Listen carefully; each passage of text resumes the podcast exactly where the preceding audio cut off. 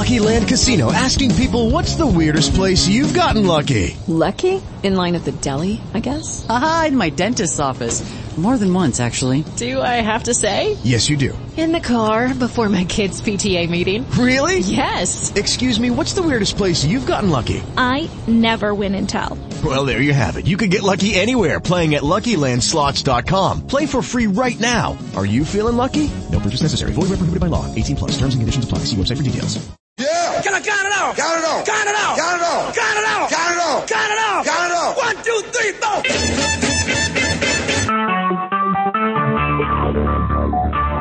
Shoes.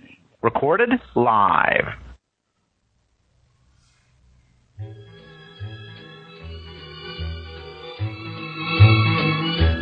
Hoaxbusters call. Join the discussion by dialing 724 treble four seven treble four. Call ID 90337. Everybody. How you doing? What's going on? It's Chris here. It's Monday. It's August the 29th. It's 2016. And uh let's see who's on the chat right now. Going over to the chat, going over to the chat. Uh Adam Miller's here, cool. Lost Reality Radio, cool. Papa Cat, cool. Nature Never Lies, all right. Richard Benedict 73, right on. Side Girl, uh, absolutely. Shockmaster, the Shockmaster is here. Yeah, I hope we don't have any trouble from the Shockmaster. All right. Richard Benedict says, uh, evening, great intro. Thank you, Richard. Um, yeah, I played a little bit of, uh, a video I have on the site uh, at hoaxbusterscall.com. Yeah, it's real interesting to check out. Yeah, I got some interesting stuff to check out at hoaxbusterscall.com. Put some posts up there. Try to put some posts up there every day. Um, yeah, we'll talk about that in a minute. Pretty good one. Uh, da, da, da. And, um, let me go over to the, uh, notes.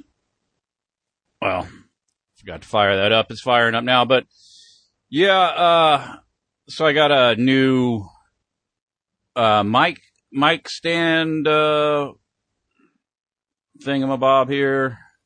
Keep the mic up level with, uh, right here where I could talk into it. Said before it was on the on the desk and it was uh, not not as uh, yeah it was problematic, but uh, hopefully that will help with the uh, with the audios. I had some in the past that were were if you know if, if you don't keep your mouth up to the mic, then it then it it creates issues with it dropping out and all that. But um, yeah, that's it's uh seems to be working out really good so far. And um, yeah, thanks to the to the people who donated, uh, Joshua, Tresser, Andrew, Kay, and uh, Pamela, and uh, that uh, yeah, I put that money toward equipments, and uh, yeah, I appreciate that, and uh, yeah, it helps out. I can uh, get stuff like this. So I actually threw down on a decent one so that, uh, yeah, I've had these mic stands in the past and, well, you know, you get what you pay for. So if you get the cheaper one, they're kind of chintzy and they kind of don't do the job. And yeah, it's just, uh, yeah, it's just good to have stuff that works.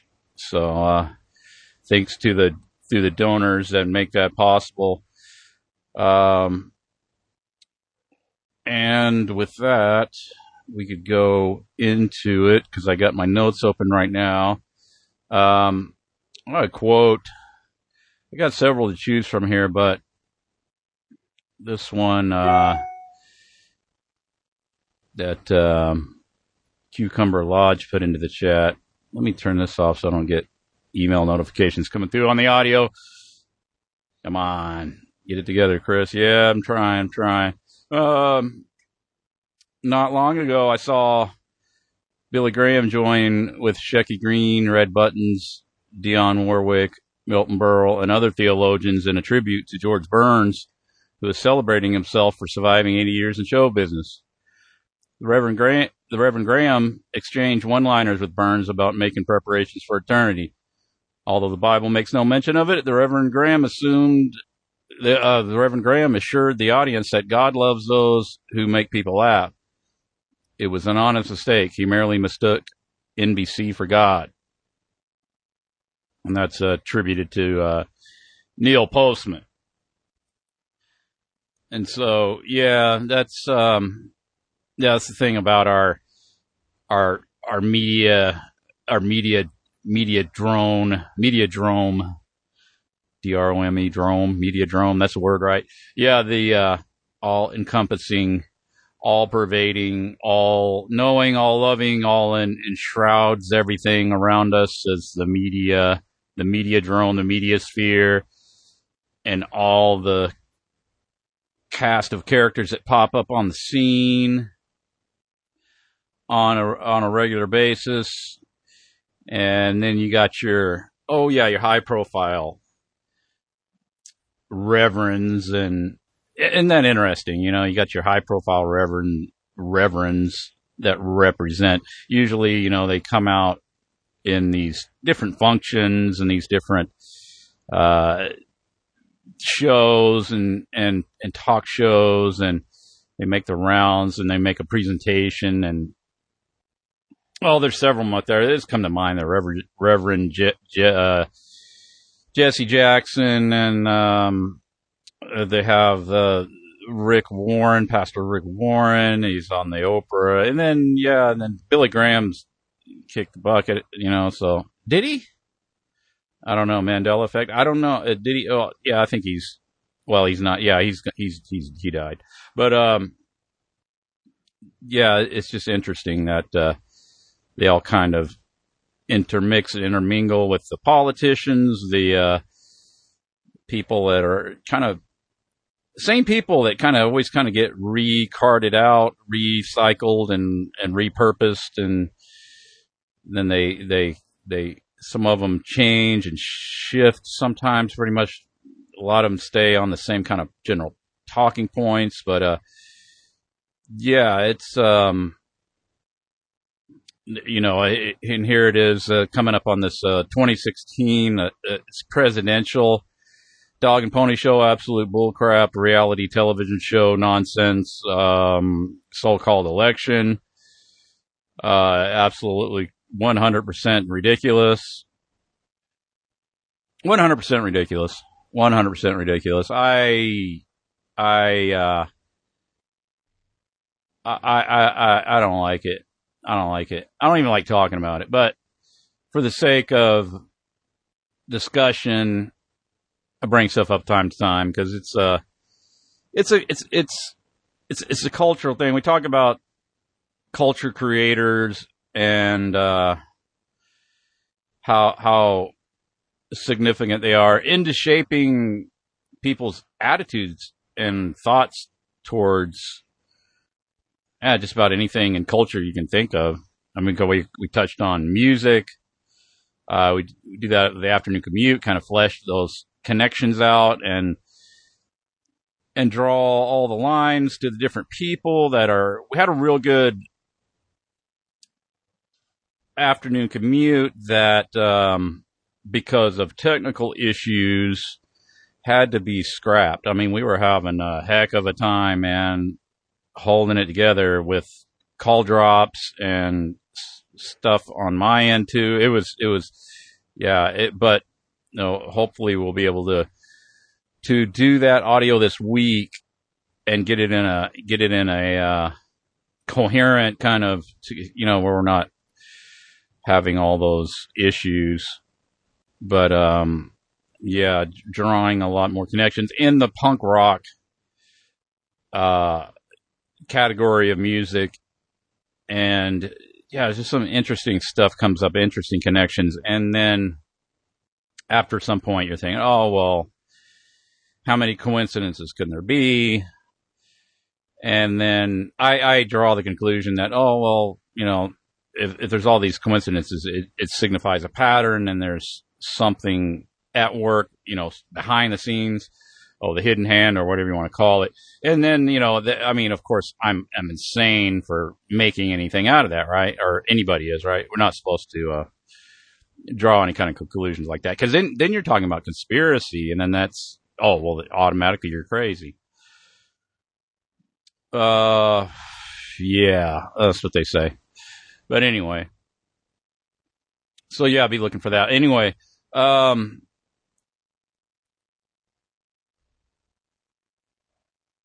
look at, uh, yeah, if you go over to hoaxbusterscall.com, got some posts. Um, yeah, a lot, a lot, a lot. Let me scroll down because I don't want to, I don't want to bypass anything here. Yeah, I go all the way to the bottom.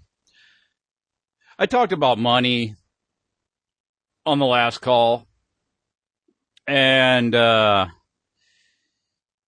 it, it is such a broad, sweeping, expansive topic that you can't really. It's hard. Well, for me anyway. I know there's some brilliant geniuses out there that kind of can articulate this a lot better than I can. But anyway, I, I tried to, well, put out my thoughts on all all of these um, uh, stuff that, get, that gets put out there in relation to the economy. Uh, like what? Like how how do you make heads? How do you make any kind of sense out of it? How do how do you figure any of this stuff that we're told about how it works, or you know, different market forces and inflation and stuff, and how, all that. How how does that even work? And and how many people really know how all this works? I you know, it, it's it's a yeah, it's a complicated subject, but anyway. I, I, at some to some degree, I don't think it's that complex, and um, and uh, not to some degree, but in some respects, it's not not that complex. But you check out this article I put up, which is from NPR.org, but it goes into, uh, well, the title of it is How Fake Money Saved Brazil. And I'm reading from this. It says this is a story about how an economist and his buddies tricked people of Brazil into saving the country from rampant inflation. They had a crazy, unlikely plan, and it worked. 20 years ago, Brazilian, Brazil's inflation rate hit 80% per month. At that rate, if eggs cost one dollar a day, then they cost two dollars a month later. If it keeps up for a year, it'll cost thousand dollars for you know a carton of eggs. In practice, this meant stores had to change their prices every day. The guy in the grocery store would walk the aisles, putting new price stickers on the food. Shoppers would run ahead of ahead of them so they could buy their food at the previous day's price. Problem went back in the 1950s when the government printed money to build a new capital capital in Brasilia. Uh, by the by the 1980s, the inflation pattern was in place. So they had runaway inflation, right? Run, well, that's what we're told.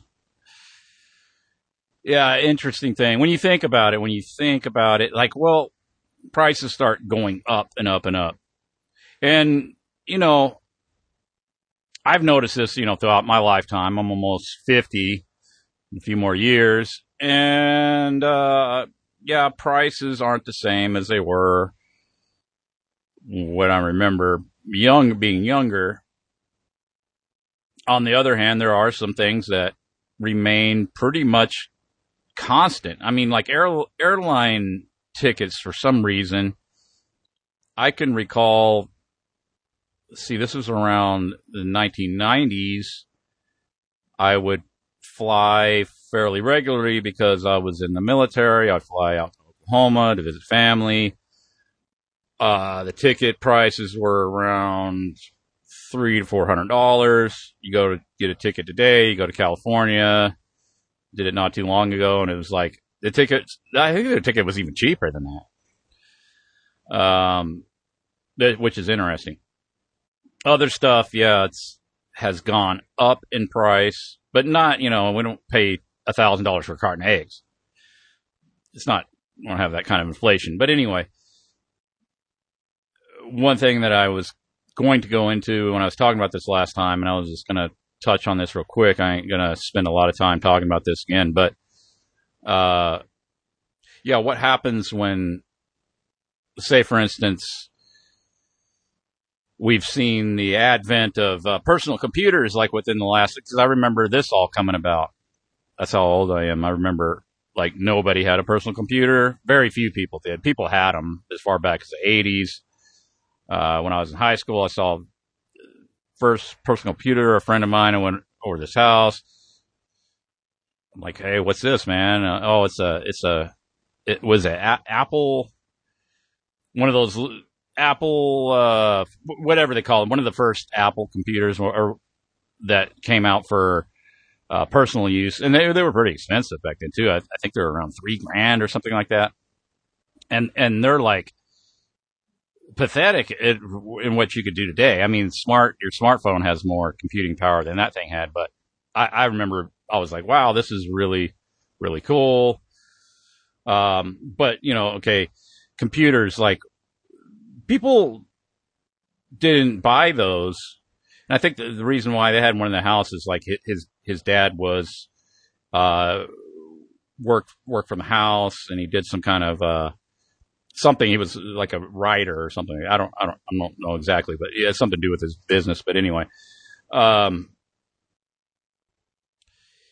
nobody. It, the point is nobody had those. But see, so this enters into the economy, right? So all the this this personal computer thing. So everybody's got a laptop, or or they did. Now everybody's just kind of transitioning over smartphones for everything. It seems like, but that's another thing. Smartphones, and this is new products that come into the economy, and like, so you have so much disposable income, right? And we're told, okay, inflation, too much money in circulation, so it, it, it drives the prices of the eggs up. Well, if there's new products entering and competing for that disposable income, then that's money that's being diverted towards these new products. And I, am just thinking off the top of my head, like what, you know, what could, you know, fall into that category. That, like, uh, well, you know what I'm saying? New products, new, okay, you buy a computer and then there's software and there's all this stuff that goes along with it. And it, it runs into a lot of money. I, I know because I, I was, I was pretty early adopter in computers because uh, I work in graphic design and I bought a computer to do graphic design. And it was like, wow, it, yeah, it never ends with the spending, the software and all that accessories and everything goes with computers. Uh, with smartphones, same thing. You buy them, and then you got a phone bill too. You got bills, and then you okay, then you get the internet, and you got a bill for that. So that's excuse me. That is new new products that are competing for you know your dollar, your disposable income. And you see what I mean in, in relation if, if you're if you're thinking about this and you're thinking about inflation, like how does that affect that? But yeah, anyway. Um, so here's how they saved Brazil with with uh, fake money, and then it goes on to explain that they they basically what they did is they uh, made up a fictional currency and um, so it was a matter of sort of getting everyone to accept this invented unit.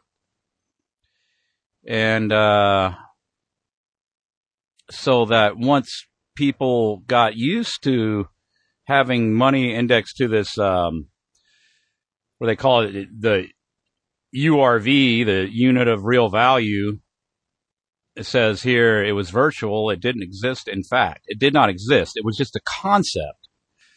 And then no matter how the actual Brazilian currency fluctuated, it was indexed to this URV. And so that people started thinking instead of terms of, of their regular uh, money, they thought in terms of this URV. And then once they realize that, oh, well, this stays stable. This doesn't fluctuate. It always, you know, what what one URV bought, you know, several months ago, it still holds true. And I just think this is very interesting. Well, it's illustrative of the fact that money is a belief. It's a belief. That's all it is. It's it's a belief in its ability to buy things. But um, yeah. With that said, it's interesting. How, why does eggs keep going up? Because it's all based on supply and demand. Just because there's more money in circulation, and that's another thing too. It's like if there's more money into the economy, how does it end up going down into the hands of the average person if unless there's a, a, a subsequent increase in wages? Because most people in, in, you know in any economy, any modern economy, especially in this economy, like you don't get a raise regularly. Now they do have they do have this. This is is, is something within uh yeah different um you know government jobs and uh welfare programs and all that. They'll have the cost of living increase. I guess that's something to adjust for inflation. Uh, you know, if you work for a private company, they can give you periodic raises. I guess that kind of covers that. But um, that's the way that people on average get more money to spend and then that's what would then drive prices up, right? But then if it's offset by new products, like I was just talking about, what what is that? What does that? How does that factor in? But anyway, um, yeah, I think this this article here demonstrates quite well that it is a belief. Um, yeah, I don't. I that's one thing that kind of flummoxed me on is looking at this stuff. It's like, and well, actually thinking about it is like, hey, how do how do how do eggs keep going up? It's not. There's no. Not people are putting more demand on eggs. It's like because you have more money that you buy more eggs because it's, it's it's supply and demand, right? So you can have more money in the system and you can have more money in your pocket, but you're not buying more eggs. You only your family can only eat so much eggs. It's not people get like oh, I got an extra hundred bucks this month. I want to buy extra hundred dollars worth of eggs. So they're like, like that movie Cool Hand Luke. Everybody's laying around stuffing 50 eggs in their gullet and laying around with big, uh, egg bellies laying around like cramming eggs down their throat because they got more money. They're going to buy more eggs. And so the demand goes up. So they just, oh, we're going to have to raise the price on eggs. We can't keep them in stock you, you, see what I'm saying? There's no increase in demand because there's more money. I, and I thought that was supposed to be based on increased demand. So I'm just trying to make sense out of it. And I, and I, and it doesn't make sense. But, um, yeah, and this, this goes to show you that, oh, we can, we can invent a new fiction and introduce people to it, get them trained on it. And then the money, inflation goes away. I mean, that's, I don't know. I find this pretty fascinating. But, uh, oh, you can just take it for what it's worth. And I don't want to spend that much more time on it because I'm not, uh, that conversant in this issue, it, subject. But, um, I, I think, uh, that, uh, something to think about. Something to think about. It's interesting. Uh, it's, it's, it's all hocus pocus. So that's what that's the conclusion I'm drawing. It's like all of this stuff, and then we're told all this stuff, and then the people like will really kind of follow this stuff, you know, about the the, economy and the market and all that stuff, and it's like, yeah, it, it is all like some kind of rigged operation, some some kind of, uh, yeah, it, it's a it's a big it's a big scam. It, it's all it's all just some big huge confidence scheme is what it. Uh, I think that would be the best way to describe it. A confidence game. Um, cause yeah, that's how confidence games work. You get people's confidence in it and that's how it works. It doesn't work and people believe in it. That's what they did in Brazil. But yeah, moving on, going up through the post here. Oh, we got Dust Boy and, uh, yeah, okay. Last week I put Jay's excellent video. He's talking about Dust Boy. And then so it's obviously the staged imagery, you know, photography and footage of this child that was supposedly, allegedly in, in you know, got the, short end of the stick on some kind of a bombing raid or something, and then it's like, oh, we'll see, this is this is ISIS, and the Russians are to blame, and you know, are or whatever, you know, they're, they're always constantly beating the war drums, and we need to go to war with so and so, just you know, that's so they have this staged um,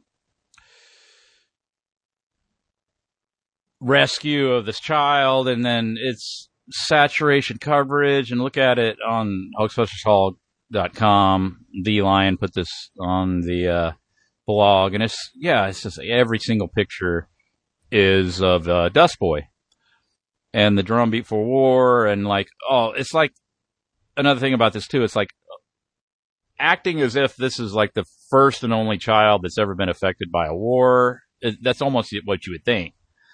It's like, oh, everybody look at this, and everybody look how tragic and terrible this is, you know. Which, if it was real, yeah, that's that's bad. But it's like, uh, it's just so incredible. It's just so. It just really illustrates well how just fraudulent the media is, and uh, the next video in the post is Alex Jones uncovers Picklegate.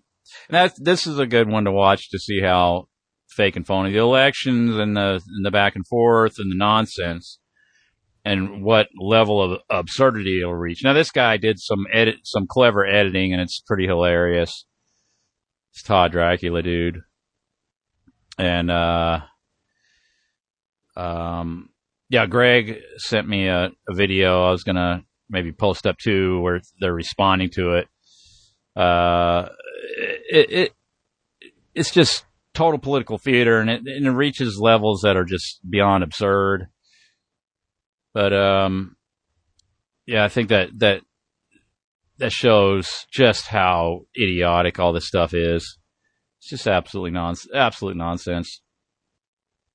Um, yeah, and then Alex Jones is going to tell you that, uh, oh, yeah, the elections are rigged, the voting machines are rigged, and he points all that stuff out. And there's, you know, the he always talks about the fake left right dialectic. And then within the last several years, and me and John were talking about this, he goes into um, a featured speaker at this uh, magazine for broadcasters, and then after he goes on that, he kind of switches and goes into this like alt right, I guess you would say, sort of position to where he's kind of goes over the line towards somebody like Glenn Beck or these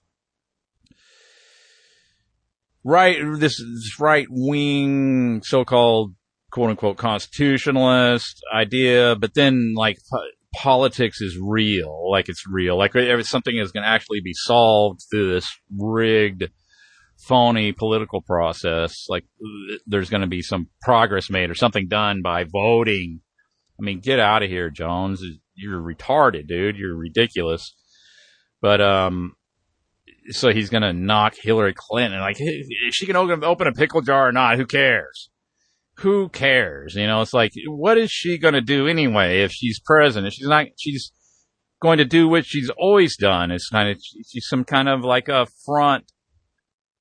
When she was, um, in the State Department, what did she do that she followed orders is what she did. That's what they do. That's what presidents do. They're not, um, they're not, um, really, uh, in charge of the country. Give me a break and and as I'm saying this, I I'll put this at the end of the call.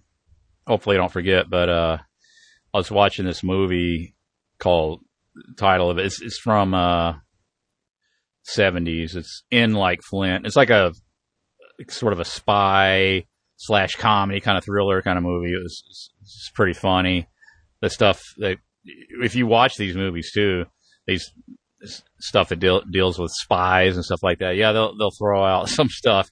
And there was an interesting comment that the main character Flint makes about uh, the president. But I'll put that at the end of the uh, end of the call in the audio. And uh, so yeah, next to Paul, uh, post at hoaxbusterscall.com is uh, I got from uh, Question Our Reality site and that's a real good site to check out. Blog, and he puts a lot of interesting posts up there. And uh, this is uh, this guy Neil Postman. He's written some good books, and uh, he's kind of doing analysis of the uh, television and how it relates to politics and all that. And he makes some really good points, and uh, he's talking about how, yeah, you'll be watching something on television, and it may be something serious, like for instance the Holocaust, which I I don't believe happened. Don't, you know, six million Jews gas. It's, it it doesn't hold up to scrutiny. I'll just put it that way, and it's not it, it, it didn't happen. The Jews weren't systematically gassing. Did I say the Jews? I meant the Germans weren't systematically gassing the Jews because they didn't. They weren't set up for that. When you look into it, say whatever you want. Say I'm anti-Semite or whatever, or Jew basher or whatever. I don't. I don't care. If you look into it, it doesn't hold up scrutiny. And then they built like a smokestack at Auschwitz, like after the fact, well after the fact, the damn thing's not even connected to the building. It's just dumb propaganda. It's just pure propaganda that that has been worked up into like this huge thing with um yeah, never forget the Holocaust and no damn they never let you forget it. If you turn on it, it, there's always even to this day people will be talking about just about anything and then it's like oh the Nazis come up or somebody gets somebody gets um, compared to a Nazi or something. It's like yeah, yeah, it's like so Nazi equals evil equals bad. Not that they were good. I'm not making a case that Hitler was good or making a case that Nazis were good, but it's like that's the, the stuff about the Holocaust and all that is is, is horseshit. Give me a break. Um, yeah, I've posted stuff of that in the past. All the the Auschwitz um, soccer team. They had some sports teams. They had a swimming pool. They shaved their heads. It's like, Chris, that's what they do in concentration camps. Well, why do they do it? Look into that. Well, it's for lice. That's why they had the piles of shoes. Is like you don't wear your shoes. If you've ever been to jail, which I hope never happens to anybody that's listening to it, but if you go to jail, you don't wear your own shoes. You don't wear your own clothes. If you go to prison, I believe they even shave your head or it's common practice, in other words. It's, it's to deal with vermin and deal with lice. But if you're killing people, why do you even care? Well, uh, the Nazis, soldiers would get infected too, but yeah, that was the problem. So you don't give people haircuts if you're gonna. You give them haircuts and you, you're gonna then you're gonna march them off to the gas chamber. What's the point? Doesn't make sense. But um, yeah. So you're talking about the Holocaust, and then Neil Post was talking about you'll break into a commercial about like some gas company. And it's like how surrealistic and how ridiculous that is. But yeah, he makes some really good points. So yeah, you could check that out. But um, or you know anything. It, that's how how ridiculous. I mean, if you just look at the news media on the surface and you're and you're watching it and you're analyzing it, and then they're going to tell you about something horrendous happening, which a lot of times is just pure fake. But like, there's flooding going on in, in Louisiana. That's that's real. I'm convinced that's real. And then they'll go into a commercial about some trivial nonsense. Some. It, it, what's funny too, it's like even when you're watching videos online, they'll, and it's something bad like that or something, then then the, you'll see on the side there'll be like some. I've noticed this. This is crazy. They'll have like a like a commercial on the side. Some of these things that popped up, or they'll pop up on the video for like insurance yeah, you better get insurance. Like I, I saw something. It was like a, a tornado. It, it, was like hitting a house, and it was like it was it was it was it was like really intense video. And then I noticed like the the ad that popped up was like for insurance. I said, "Wow, that's like," but yeah, it's really surreal and ridiculous and crazy. The whole media. Um, yeah, and uh, Kalito put together a list of songs that are featured on the afternoon commute, and that's really cool. You can check that out. Some some tunes.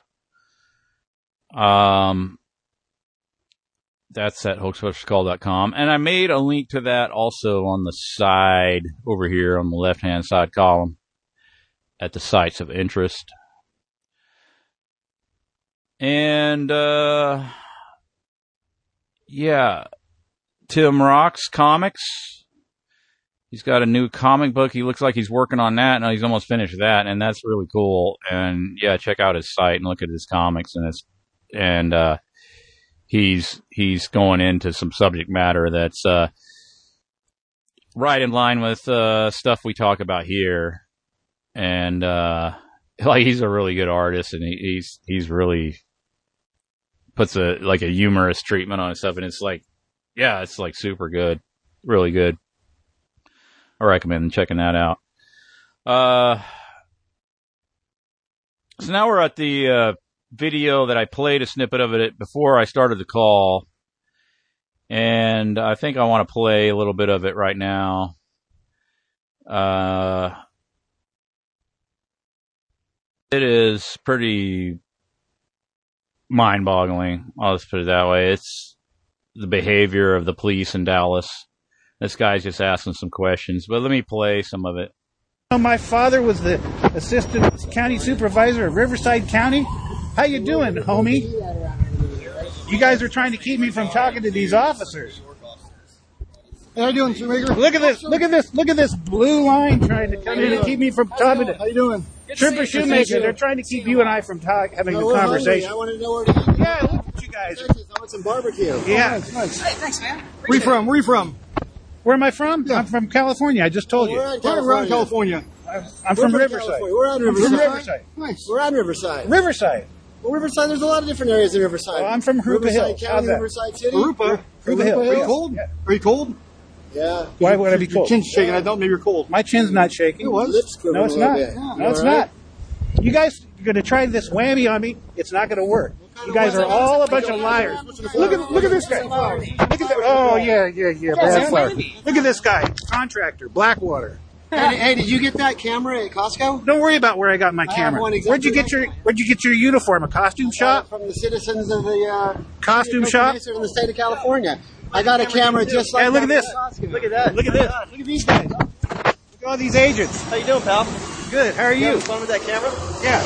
Hey, you from California? Hey, how come there were no tears at any of the funerals? Hey, get off my foot. Sorry about that. You're standing on my Have you foot. been 5150 before in California? Officer Jay Brown of the Dallas Sir? oh, Costa Mesa Police. I'm just a bike walker. I'm just, just walking by. How you Yeah, doing? great. I'm good. Good? I'm good. I'm well. Good, man. Okay, look at all these So, hey, liars. did you get that camera in Costco, you said? No, I got that camera from your mom. You look Really? Good, Army? You look good. Look at these No, guys. hers is- hers is Yeah. That one looks kind of rad. Hey, were you in the look at you Yeah, I filming. was. Very good. Don't worry about it. Good. Very good. Not dishonored, Don't we touch just me. charge. Don't touch me. Get your camera out of my You sell face. propane? We're trying to talk to these Propane and propane accessories. How come you're causing a disturbance? Bunch of liars. to talk- We traveled a long way to come here and talk to these people. Yeah, look. It's going to be uploaded this evening. Everybody's going to see how the police act. This is how the police act. I'm not a policeman. I'm just walking by. All right, then excuse me. I'll, I'll turn around like this. me. Do not touch I'm not touching you. Sir, could you please not me. bump into me? Do not touch me. Excuse me. Please don't bump into Excuse me. me. We're looking to. The officers that died. You need to back up a little bit, okay? You're kind of getting a little out of control. No, I'm not getting out of Yeah, you- control You can do what you want to do, but you got to back up a little No. bit. You don't want to get out of control. You should be bumping into Don't worry about it. Hey, what's, your- what's your follow name, you on bud? Instagram. Don't worry about Hey, it. Bob. I'd love to Barnum, follow what's your you. name? I would love to What's your follow you. name? Don't worry about it. Well, I'm required by. I'm policy too. My Okay, name. then you can have these people get out of my face and I'll talk to you. Well, I don't want to talk to you. I'd like Okay. you to go back Sir. to the other side of the street if you're going to cause a ruckus at the crime scene. I'm not. Okay, yeah. Cause a ruckus at the crime scene. Crime scene, huh? Yeah, that's what they say. It's a crime scene. Uh, what was the crime? Like staging a hoaxed event? That's the crime. Yeah, no tears at the funeral. Same stuff we've seen over and over on these events. Uh, that's the Dallas police. This guy is doing some videos, Dana W on YouTube, and he's going down there and he's asking questions. And so he's, well, you heard it there, what kind of, the type of questions he was asking. yeah, how come there are no tears at the funeral? What's this Blackwater dude standing here with the khakis and the black shirts? Course, if you listened to this call in the past, we brought, we've talked about the, the khaki pants dudes. Uh, Craft International, that's, that's an outfit that wears the, the khaki pants and the, and the black shirts. They're one of them. I'm sure there's probably more than one, but what do they do? Well, they specialize in hyper realistic training. Uh, just so happens, and uh, I have a video on that subject at hoaxbusterscall.com. There's a big red button on the side. It's like the play button YouTube. It takes you straight to the YouTube channel, but you can check out that uh, video that's entitled uh, "Warning: Graphic Content." And then, uh, you know, it starts out with Eric Holder saying we need to brainwash people about guns. We need to do something every day, every day, and just brainwash people about guns. And, and, and then, you know, that's Obama's attorney general, and then Obama's the anti-gun president, and then like wham, bam, booey, just one after the other with the shooting events, and then, uh, the Boston bomb, and the shooting, and then another shooting in Orlando, Aurora, Sandy Hook, blah blah blah, on and on, shoot, shoot, shoot, everybody shooting up and then shooting the place up and killing, you know, stacks of bodies, stack, stacking up to the ceiling, outrageous numbers of dead piled up, 20 dead, 50 dead at Orlando. Give me a freaking break. Oh my gosh. Like these people that are shooting up the place, they also have like just a real knack for it for, you know, they can just stack up the bodies unheard of you know, even outgunning, you know, kills per hour, like any soldier, any hero. I don't think they have any kind of record like anything approaching like the kills kills per hour, like Omar Mateen, like 50 people in three hours or something like that. He was supposed to be. And then, you know, he's doing it and posting to Facebook and making 16 phone calls and making Facebook posts at the same time. So that, that dude was some kind of like beyond super soldier. He's kind of like at the uh, level of uh, like a killer cyborg, like in the in the in the in the uh, Terminator films. Like he he's on that level, and I, I think he, you know he's yeah he's posting to Facebook and he's making calls. He's got like a microchip in his brain. He's a robot. He's a cyborg. He can, he's he's patched into the internet and everything else, Skynet, and making phone calls and stuff. There is Skynet. He's Terminator. So if you were to cut him open, you look at the shiny chrome exoskeleton underneath him. And I'm just, you know, being facetious here, but yeah, he just happens to be an actor. And then, um, so, so I got that video up with the warning dot dot dot graph content, um, question mark. And, uh, so they're talking about, uh, Craft Internationals at San Bernardino. There's a dude calling that out in that video that I posted, that I made. And, uh, yeah, the anti-gun President Obama, his attorney general talking about how we need to have this, these events, all, you know, these, we need to brainwash people about guns. And then Obama's talking about, yeah, this is somehow this has become routine. And then, um, so the, these individuals popping up the scene, and here we got this at Dallas. You got the, the, the khakis and the black shirt, and he's, he looks like some kind of special forces type, security type, slash private contractor, slash commando type dude, kind of milling around there, standing around. What's up? This guy Dana's like, hey, what's going on? What's up, man? Like, what's what's your get up about? What's your deal? Where you where you from? What police department you from? he's like, I can't answer that. I can't answer that. I can't answer any of your questions, member of the public. I don't owe you any answers. I'm just a commando dude standing here some kind of law enforcement, kind of some somebody's hooked in with law enforcement. He's standing behind the barricade, so he's in with them. And then, yeah, they just swarm him with um, undercover cops or FBI or whatever it looks like. So they're just crawling all over downtown Dallas. And somebody goes around asking questions. They just just bomb rush you with uh, sticking cameras, these, these plain clothes goon squads down there too. And, um, yeah, they got all that locked down and they, they, they got their ear to the ground there and they're, they're all kind of uptight. Looks like a little bit, like uh, like a little bit uptight, but uh, at the same time smug and secure. They know that they're not going to get any kind of trouble. State fake stage hoax. They just keep their mouth shut. Uh, they know it's fake stage. So why can't they answer some straightforward questions about okay, why wasn't you know what what was the deal with the standoff? It doesn't add up. It doesn't make sense what they're saying. The guys just asking them those questions, and I don't. Of course, they say, "I don't know. I don't know anything about it." What do you mean? Police force? Oh, you mean? Oh, you mean like me? Oh, yeah, I'm a police. Oh, okay. Is that what you're talking about? Otherwise, I don't know. There was a shooting here. Yeah. Oh, okay. Yeah, yeah. Like they play totally dumb. Like they don't know nothing that's going on and and um, yeah, that's what you get. That's what you get.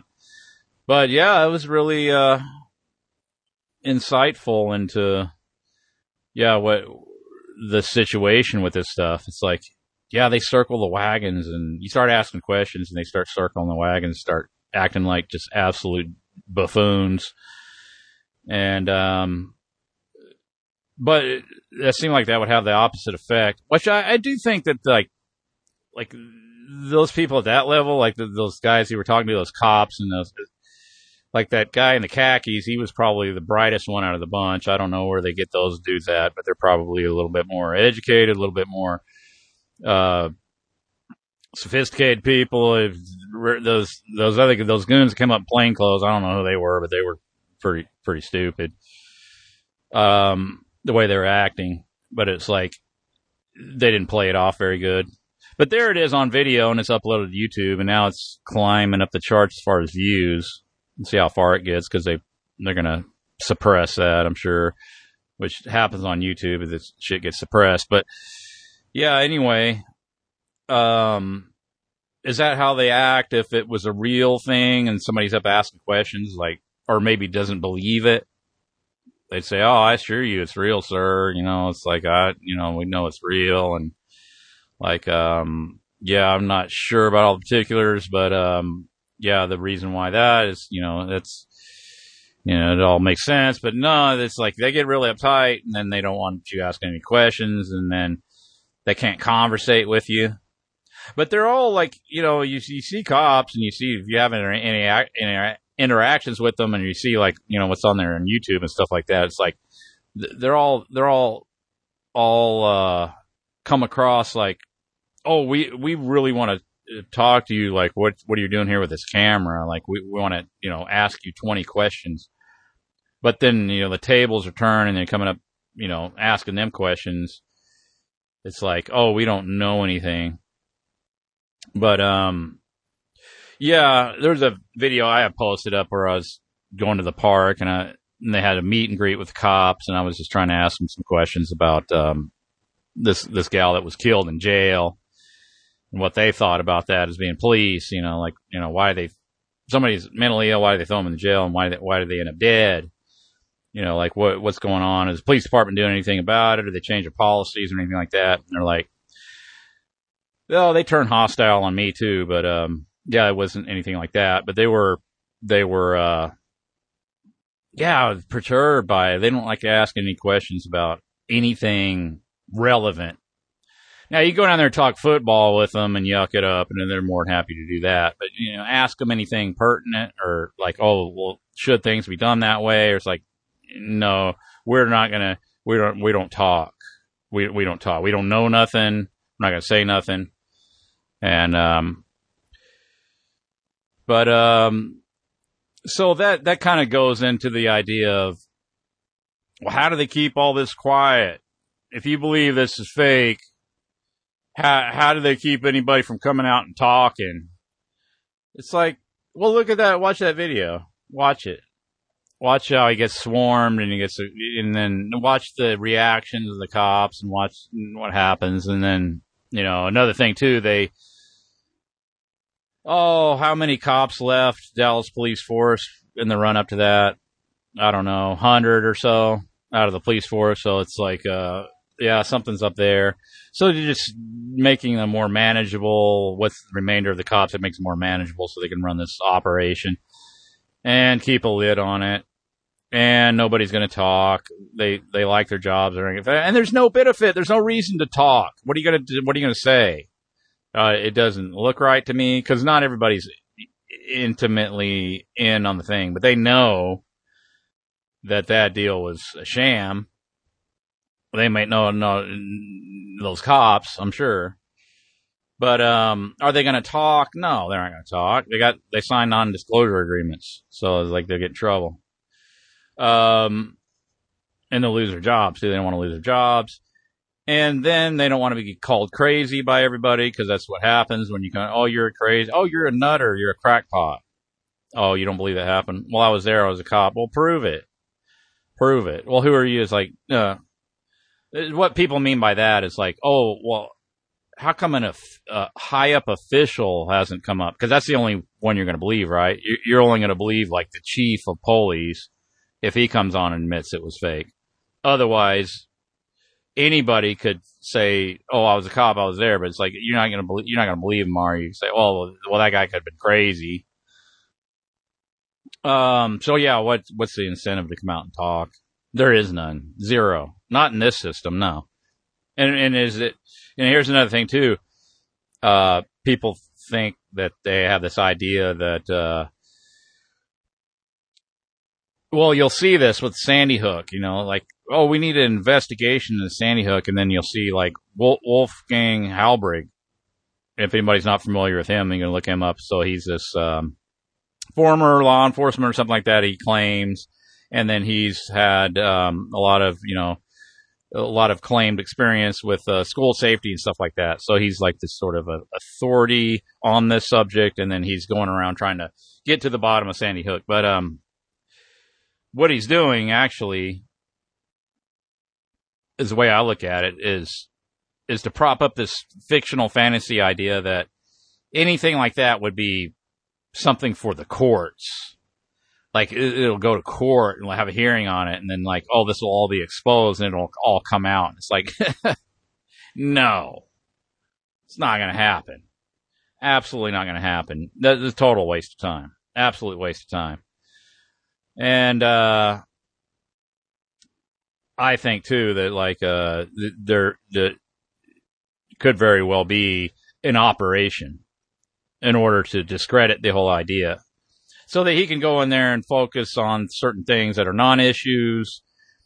And then when, you know, they can, they could play, they could do this theater and back and forth, and then they can act like they're, you know, give people the impression, idea that they're stonewalling. And then they'll come out with a plausible explanation for whatever the case is, you know. Uh, and then that will give people who are resistant to the idea that that could have been fake. It'll give it something for them to latch onto to say, well, see, Wolfgang Halbig was discredited.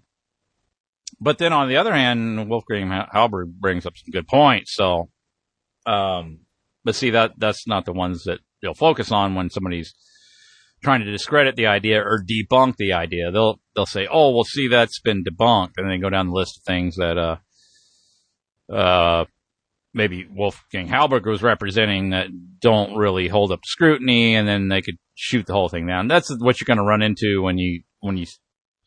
And whether he's genuine or not, I don't know. I, I don't I I don't think so. But then that's me, and I'm highly skeptical about these you know people that come out and, and, and claim to be trying to uncover the truth, and what they're doing in reality is to actually kind of set up a, a straw man that can be knocked down easily. So if somebody comes along, they're gonna they'll knock down the straw man that gets set up. And uh, oh, like the kids that were at the Super Bowl were the same kids that were their their pictures were used as to be the dead kids, and then they sung at the Super Bowl. I, I don't really think so, man. I really don't. I really, really don't.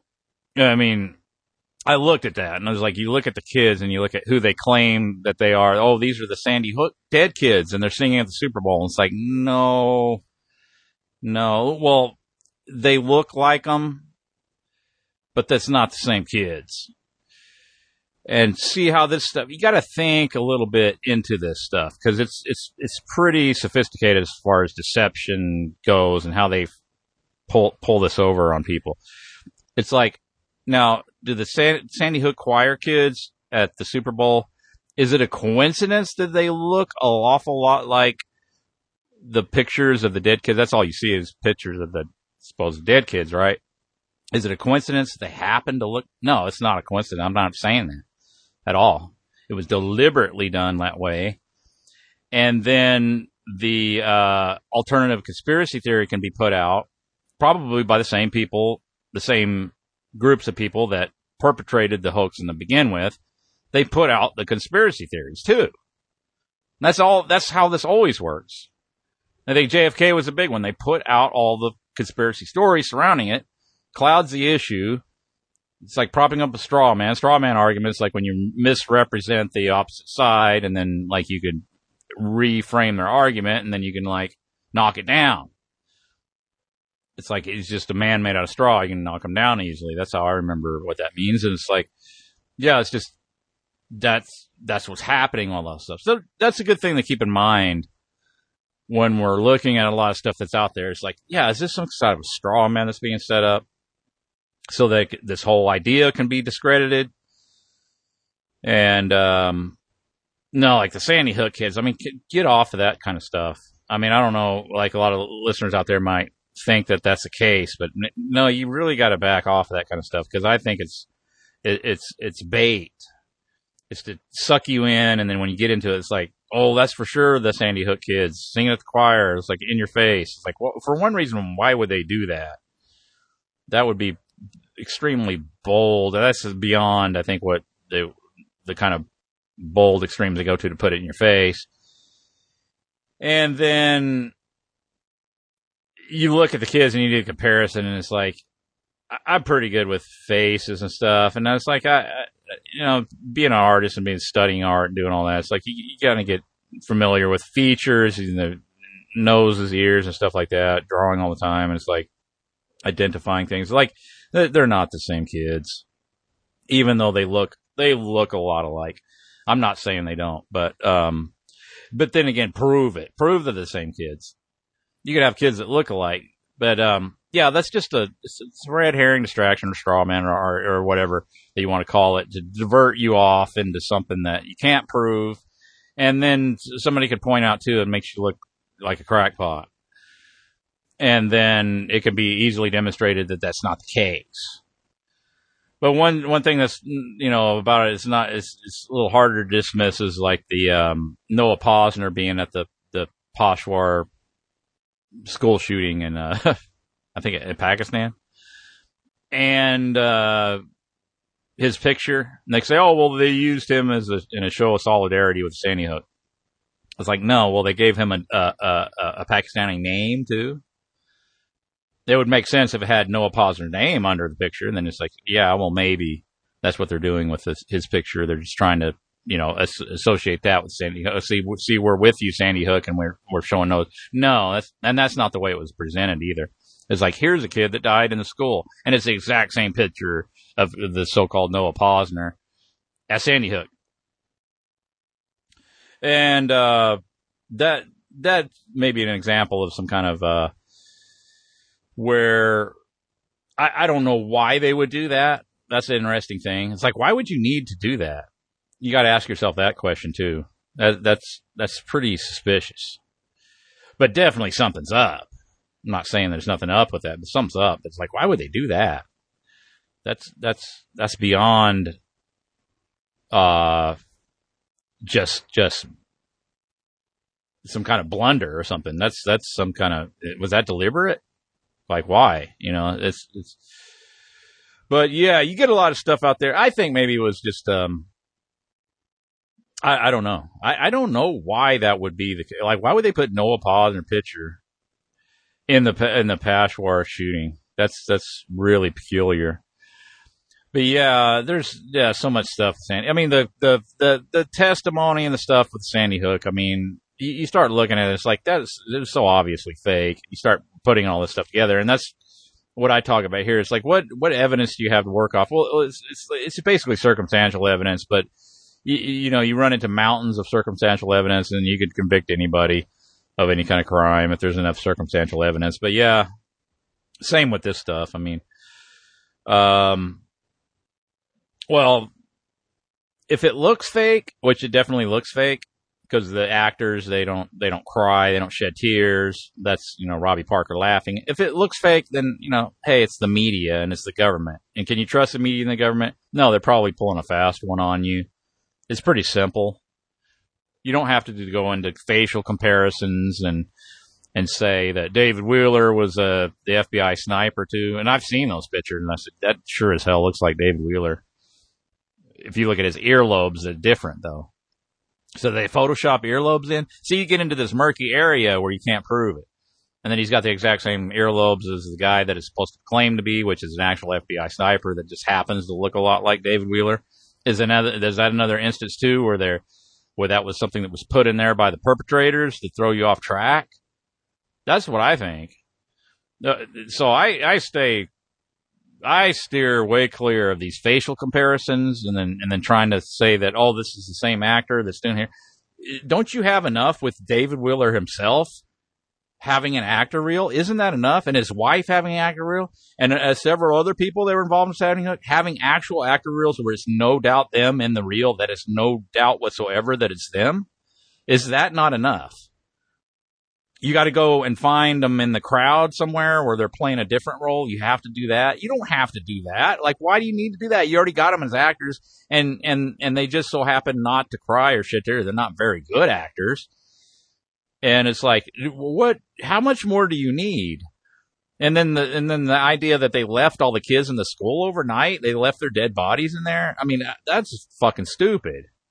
That's dumb. Like what? How much more evident? No life flight helicopters. No, they didn't rush them out of there, get them in stretchers, try to maybe see if there's there's maybe clinging to life. No, none of that. They just declare them dead. The cops declare them dead. Not even empty. What do you need beyond that? That's a total fucking scam. Pull your head out of your ass. Damn. You, you know, that's the thing with all this stuff.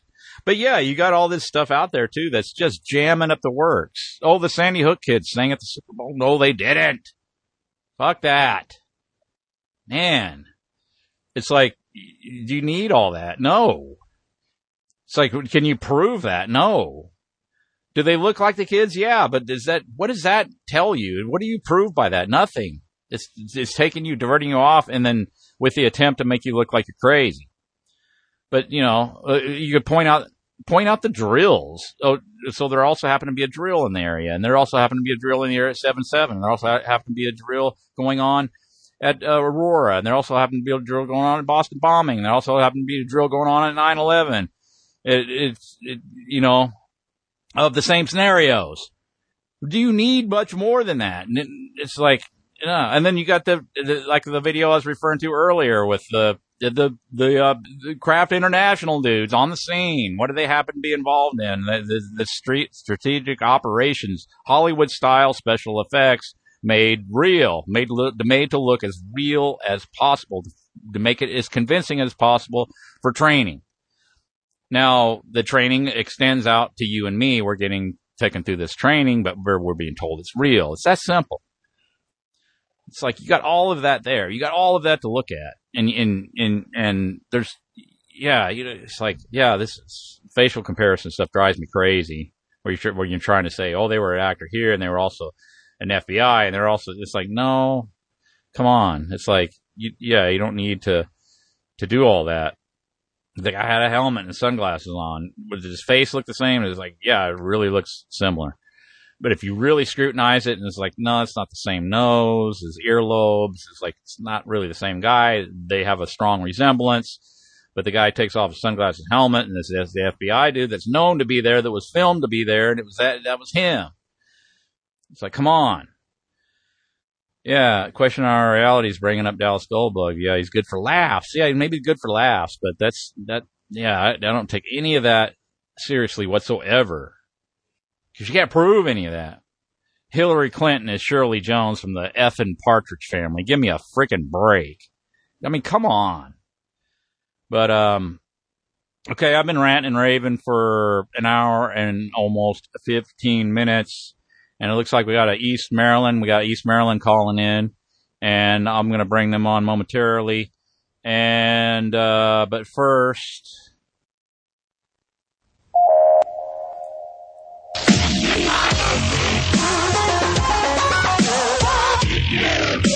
we are bound to classify you as unmutual.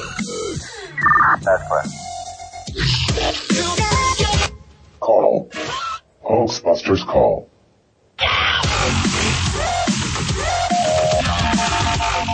Join the discussion by dialing 724 444 7444. Call ID 90337.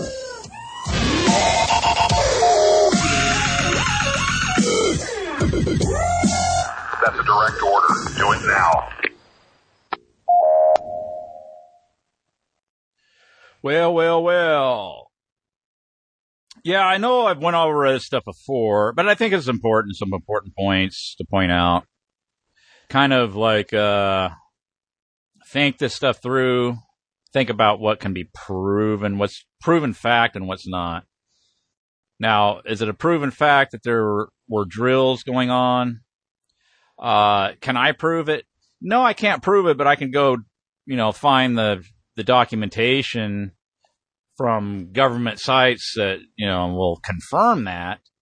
Now, does that really mean there was drill or I know exactly what went on? Cause no, I wasn't there. But it is a fact that there's drills and there's testimony of drills, you know, Boston bombing, there's guys that was put out on the media. That was put out there. It was a drill and people going on there saying there was a drill. They were announcing on the thing, like the explosion, like right before the explosion, like be calm. This is a drill saying over the loudspeaker. You can go pull that audio, that pull that up.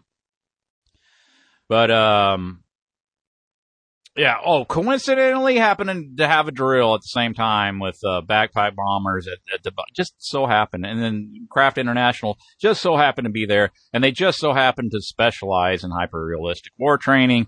And then you look at the bomb that went off, and it just so happens to look identical to the bombs that they use in their training, and you can go pull those up. But that's on that video that I, I did with warning graphic content. And, um, just, just, if, if you think all that's coincidence, man, forget it. You know, just, just never mind. Don't look at any of this stuff. Don't, don't, don't, don't question anything the government or the media tells you ever again. And then when you, you know, like we was talking about earlier, it, it goes from that to a commercial and then they got like a, a talking teddy bear selling you toilet paper. B- believe that the teddy bear is, is real. Like it's a real, like teddy bears can talk and it's everything on TV is real. Everything. The, the, the bear, yeah, he, he talks.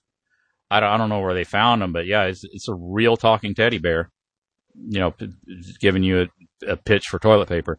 Yeah, no doubt. Real. Everything's real. It's all real. Yeah, that's what throw it back at them. Like everything is fake. People, oh, you think everything's fake? Like, oh, you think everything on TV is real? You think the the Lucky Charms le- leprechaun is is a real individual that uh, uh, is real? Tony the Tiger is real. Uh, Ronald McDonald's a real person. Like he he really is dressed up like that all the time, and then he's he's really Ronald McDonald. And that's his legal name and then like you'll you'll see him. He lives in uh, maybe like um, uh, uh, Burbank, California, and then he drive. You'll see him driving around. Ronald McDonald. Ronald, he's real. You think he's real? Everything on TV is real. Everything, everything. It's all real.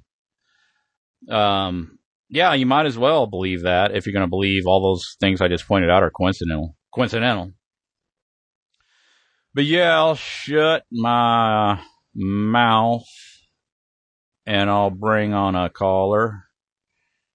Enter from East Maryland. How you doing?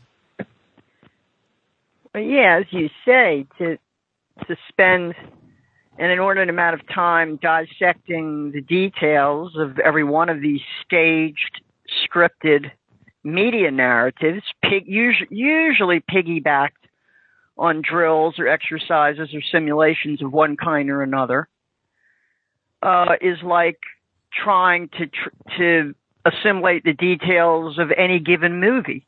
Why would you, you know, commit it to permanent memory? Why would you bother? Most of them are lousy anyway, but these are movie the same people who write Hollywood movie scripts are crafting the narratives, the media narratives that are piggybacked onto these drills.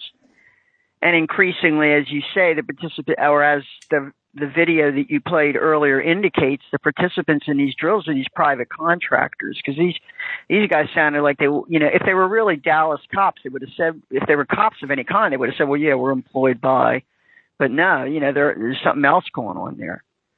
But as but here's what is real. The money say that that's do, that's always going to be documented. Who gets paid which projects get budgeted and financed who gets a job out of it usually if it's crisis actors i assume these are part-time jobs. That a lot of that by the way has been documented on the web which is great. But you know it's interesting because you you would probably come back and say well that means they don't mind us knowing. Because See, it's you're out there in Oklahoma, right, Chris? Is that where you're at in Oklahoma?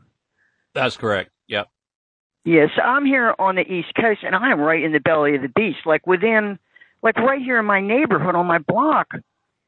These uh, an inordinate number of these people work down there at the Puzzle Palace, or at Fort Meade, or maybe they drive up the road to Fort Detrick. Who knows? I mean, it, this is all the complex here I think maybe much more so than I mean, unless you're within the vicinity of a, a military, an Air Force base or something like Nell. Is Nellis in Oklahoma? Yeah, I think so. But Nellis, uh, yeah, yeah, Oklahoma City. Um, yeah, that's kind of a, a bit of. But you know, you're not. You're not. You're. I, I hate. To, what does the phrase "fly over country" mean? Where did that come from? Because that's that's. It's like I'm thinking of you in another universe because you just don't realize how dense this is here and how much is fun. Like when Eric Holder was talking about we have to have a daily a program that basically every every other day we're doing something to brainwash, you know. Well, he's talking about an ongoing, uh, sustainable, financially sustainable project, and that has to be paid for. So, somewhere in your in your fantasies, in my fantasies, of the moment when we actually bring some of these bastards to trial for this racketeering. That's how that will be documented. So who got paid what? Because this is racketeering. This is RICO, among other things. There's a lot more going. It, it isn't just fraud. It's racketeering. Well, if you like, I've done some research into it myself. I've uh, I've been I got some um, I got a court case that deals with because uh, I've I've said this before and it was inaccurate but I was, you know, I was qualifying. I said, to my knowledge, I don't know of any laws governing, you know, putting out fake and staged news, but there is a law against media distortion is what they call it, media distortion. And, you know, you're talking about law, you have to define these terms. Like what, it, what does it mean to distort something? If well, you conspire to if you conspire to use the mass media and you engineer scripts and act them out and convince people that deaths have occurred and and and these events, if you're doing something like that, that is a shakedown operation. It's exactly yeah. you know what it is. It's nothing That's, but a postmodern version of of uh, Meyer Lansky, uh, Capone in Chicago. It's a protection racket. That's exactly. Well, well yeah, I mean, but here, here's the flip side of that. Racket let me let me let me say this. This is the flip side of this because this is the the the tricky thing about this thing called law. It's that um, if well, technically, formally, yeah. like who cares? Without muscle, with this, we can. You don't have to convince me about law about the meaninglessness of that term right. law because it, it's really about muscle.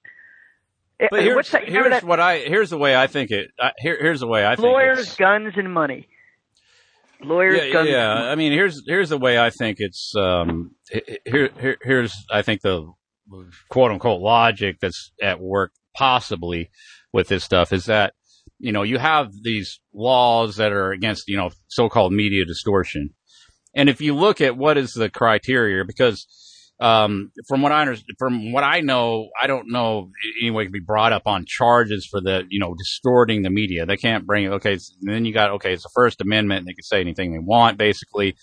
And then there was a, the case that I was referred to when I called the FCC. I called their lawyer guy. Uh, I I could post that on there, but I don't know. There's not that much information. He just told me to go. He just referred me to this case, and I pulled up this case and on media about media distortion because there was um, there's some case law surrounding this, and this this case got dismissed out of court because they they were char this this person this individual that wanted to sue CBS News for putting out a story about um, you know the Ukraine and how they were misrepresenting the people in the U- Ukraine and um, comparing them to Nazis and stuff like that. And he was upset with it and wanted to wanted to go after. Um, uh, he, he went after the FCC and with um, the intent that he would have uh, when when CBS's license came up for renewal, then they would deny the renewal based on the fact that they're distorting the news. But uh, that was thrown out of court. But then if you look at okay, now what is you know the definition of media distortion, and then what what are the criteria that they would use to not renew CBS's license? Well, one thing, a qualifier is that um, it would have to be something against the public interest. But if you look into, like, say, for instance, gun control, um, what they'll tell you, and they said, and they're basing this on polls and stuff like that, is that it is in the public interest. If you look at gun control and you put put in gun control public interest into Google, you'll you'll come up with this um, notion that well, the majority of people want quote unquote common sense gun laws, but it, see, it's the gun lobby that's preventing these laws from being uh, put in, and it is in the public interest to get these laws in place. So under that, you know, whole construct there, is it in the public interest to implement control? I think the gar- argument can be made if you're basing it on that which I don't agree with, but an argument can be made certainly that, oh, it is in the public interest. So if the media is putting this stuff out, these fake staged events, and a case could be made that these are in the public interest, and and the case can be made, oh, this is just to put pressure on Congress, which I which I doubt. Uh, then what law has been violated? There's a principle under the First Amendment that you cannot stand up in a crowded, dark movie theater and scream fire unless it really is a fire. And that your right to false speech does not extend to uh, actually creating public disorder or panic, inducing panic, nor does it extend to traumatizing millions of people over the airways deliberately to induce a policy of warfare and domestic police state. There's no way that the First Amendment protects that. And if you're if if you if people submit to the principle, if they roll over for the idea that these public airwaves can be I mean after all people get their weather forecast from them, right? They did well, am I going to bring an umbrella to work today or not? If they suddenly said uh you know, if they announce there's a chemical spill and we have to evacuate, you understand? of course, I think a lot of people already know this. I don't think. I don't think. I think a lot of the of this the media that is pro, like if you look at CNN, Fox, um, MSNBC, all these PBS, all of them, they are losing audience in dr- people no longer believe them people no longer trust them. And to tell you the truth i don't know how many people really watch or listen to them much anymore. I don't i don't believe the numbers. I do not believe the arbitron numbers. And they don't look so good either from what i hear. But well, I no mean, if you look at all the televisions everywhere that anytime you go anywhere there's a television stuck on the wall and it'll have Fox anyone who is paid CNN. anyone who is paid anyone who is paid a salary to get on to, like for example lynn uh, mcdonnell and her husband being interviewed there by anderson cooper Uh-huh. uh, you, you're telling me that if i didn't sh- that if i showed that to a jury they wouldn't hang every one of them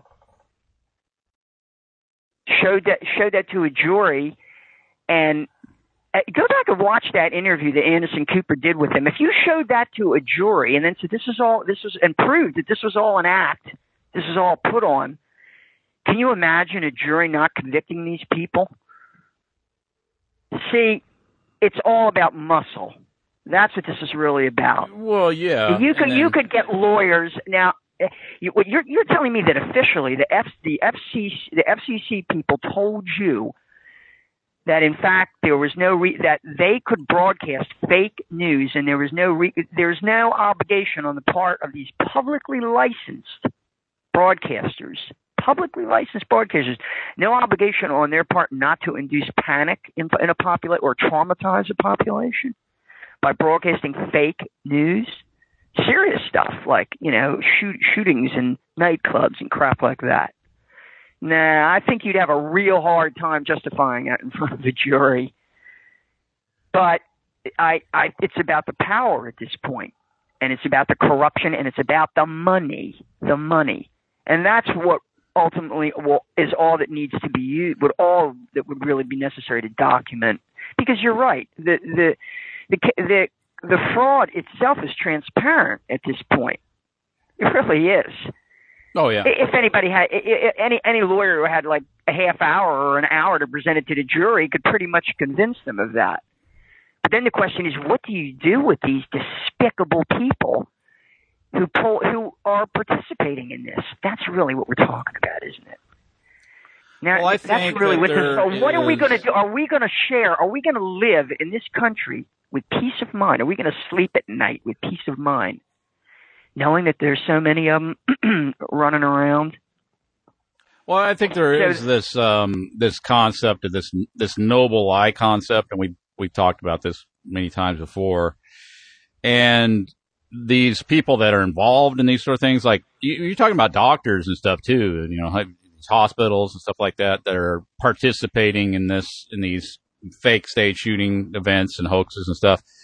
Um, for the good. Yeah, for, for the, better, greater, greater good. It's for the greater good. And I do believe that there's not, and I'm not saying everybody that participates because I think probably maybe even the majority of people that participate in it just do it simply for the fact that they sign a non-disclosure agreement. They're kind of locked in. They know better than to come out and talk. There's no reason. Oh, that to. will be There's their no defense. That will be their defense. We will have that. We will have all that arranged for them because we're going to provide them with defense attorneys too. That's the argument for their defense. Oh, they're going to have to point the finger up the ladder, see, and say, "Well, I was obligated by this contract. I signed with these people." You understand? That's how you build the case going right on up the pyramid. And they will. They'll roll over in a heartbeat. These people. You understand? These these crisis actors will roll over. Those. I. You know. I want to go back and look at that video again. Those Dallas freaks, because they they'd be real easy to shake down if you had if you had the mount on them. They'd be real easy to shake down, and they would they'd spill their guts out. They'd say whatever you want. They would testify against whoever you wanted in a heartbeat. They already sold their souls, right? Well, let's say hypothetically something went to court. Let's say somebody somebody dug something up that was kind of you know the smoking gun evidence that you know one of these these uh, events was fake, and then they you know started to, to proceed court proceedings and all that. I mean, so certainly the news media is not going to cover it, right? It's not. Well, it depends. It, it depends what you. They don't define reality. I mean, I understand they define perception. They define perception. They don't define reality. In the long run. Now, Yeah. you're right. They control the reality on the ground through their ability to control perception to, to the extent that people have no choice. Have no choice. And increasingly, we will enter a world very similar. None of this is mis. You know, there's no. You don't need to be futuristic or mystical about this. This has already happened in the old East Bloc, the Soviet Union. I would compare us more to the GDR, the old East Germany, than I would to the Soviet Union because they were a little more advanced, a little more industrial, larger middle class, a little more refined. That it will take that form of um, the unbearable lightness of being. You know, no one, anytime anybody flicked on a TV, a radio or TV over there, they just laughed at whatever was being reported. They didn't know what to believe. And basically you had to kind of, if you saw what faces were up there on the rostrum at the May Day parade, and where they stood, you were supposed to interpret from that who was who was doing what, who was calling what shots, where the power was. But beyond that, you didn't. All, all you knew was that the corruption was went right on up the line because you experienced it on a daily basis. But you kind of trudged along with it because it did provide a certain standard of living. That's the key. See, it's when the bread runs out. It's when that standard of living starts unraveling. Then all the bullshit narratives that people have been having to, oh, you know, gag is like tap. You know, they had having to listen to this and hear it and say and nod with it when they knew it's when they know it's all lies. Then so suddenly that you know when the, when the bread is not coming across, that's when you start to see people revolting about the narrative. That hasn't happened yet sufficient, and and, they, and that's what I think they're trying to manage.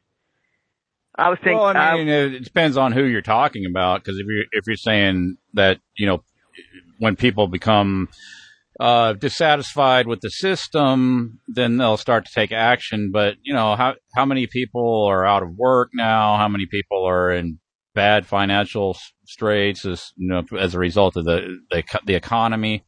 I, I know a lot of people. I know a lot of people that are out of work, and I know a lot of people their standard of living has depreciated considerably in the last, you know, several years. And um, people so, feel you know, defeated. yeah, you got pe- a lot of people out there that are just like on the skids too. down. Right. Yeah, plenty of people, plenty of people that rise up. You know, if, if that's Right. maybe what you're hinting at is like there's going to be some kind of an uprising or something like that. No, well, no, there's no. already Well, there already the there's enough disgruntled out there to Right. to rise up. See, they won't do it until you know George Soros funds a uh, you know a, a- pizza party camp out at uh, you know Wall Street and stuff like that, like we saw, where they're you know putting ads on Craigslist to get paid by the day to come out and eat pizza and hang out at the at Wall Street with your tent. We, we Don't see dismiss shit like that out that, of hand. but. Don't dismiss that out of hand. Just because No, I mean, I know that, I, I, like I said at the time that was going on, I said, yeah, there's a lot of people there, a lot of people that are really there because they're motivated by their discontent with the system and they have, they're, and they're really demonstrating uh, true sentiment, but not, not as, uh, not as, not in the, uh, not, not in its entirety. It's, it was, um, a, a contrived stage thing for the most part for the cameras and then it's to yeah to serve the narrative not to really But what if they trigger something? What if they trigger something that they can't put back in the bottle, that they can't entirely control? What if they trigger egos that maybe like like I'm not saying Donald Trump is one of those egos because I think you know if he really got out of hand, they they'd be taking real. Oh, I don't know. Have there been hit attempts on Trump? We're being mm. told now that there was at least one armed intruder that was stalking Trump. Is there anything to that, or is it just another media narrative? Uh, What I'm saying is there are there they, uh, they take risks. These people are reckless, as you say. They they don't care. You know, with yeah i mean with- i think there's probably people that might be stalking you know stone cold steve austin but like what uh, it would have if what something happened to him i don't know he's a wrestler and i don't think that it would in the end really be that you know great of an impact donald trump he's an actor he's a real, reality television star and if you look into like how we, you know he's also a real he's also a real estate mogul too, right? He's also a real estate mogul. Well, that's what I was going to say when, I, when you when you go into looking into that. Like if like they I've done some reading up on Donald Trump, and they said like if he would have took the money that he had inherited from his from his dad and put it in a regular kind of standard in, investment portfolio like the you know average person does as far as you know saving up for retirement. If he would have just took that money and socked it away into one of those accounts he would have more actually have more money than he does now. Because he's est- his his real estimated worth is something like three billion, and he he, he and he think he inherited uh, you know several hundred million in the Yeah, but aggregate it's not the time. money. It's it, it's not the money. Well, it's it's, yeah. Eh, and- let me let me let, me let, let me kind of. he's not this me- he's not this self-made man, or he's not. No, he I- doesn't. I he- know that. I'm sure he I has that, a lot of business acumen, but it's it's he's he's where he is because of his father's business connections and all that, and obviously. Right in the beginning, yeah. but he, he has made something of that with his association. Yeah, but he hasn't. He, he's not. Taken seriously in even you know he's not even in the top ten or even Yeah, twenty that's of not real how you measure people it. in New York. Chris, Chris, that's not how you measure it. He's a showman primarily. Now listen, listen. That's not how you measure it. People used to say they used to compare Chase Manhattan Bank to Bank of America, and Bank of America on paper perhaps had more assets and was more liquid than Chase Manhattan. But mm-hmm. Chase Manhattan was considered much more important because Chase Manhattan had what's called leverage. That is to say, its money was distributed in various ways that it could exert leverage in places. It had a, a branch in Moscow and a, and a branch in, in, in every major European city, whereas Bank of America pretty much was stuck in the Western Hemisphere, even though Bank of America had greater cash assets at one point. It, it so what a guy like Trump, it's not you can't me, to say well he doesn't have the money he might have had if he'd invested. It's not about that. It's about leverage. It's about the ability to manipulate money and use it, and and, and that's social engineering too. So yeah, he parlayed that into an entertainment career, but even before that, he obviously was he obviously was successful in the money game and the real estate game and in networking.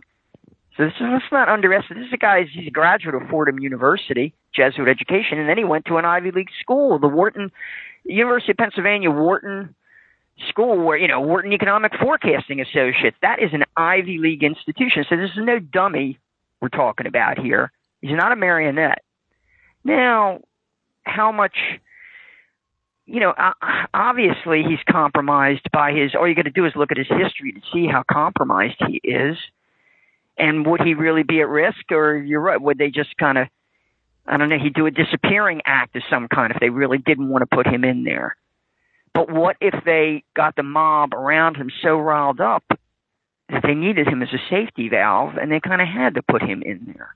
I don't rule that out, but it, uh, you know, it's it's it's world wrestling. I mean, I I think it is. You know, I draw that comparison, and uh, we, you know, we point that out here on the calls. That that's what that's what politics is really. It's political theater, nothing more really.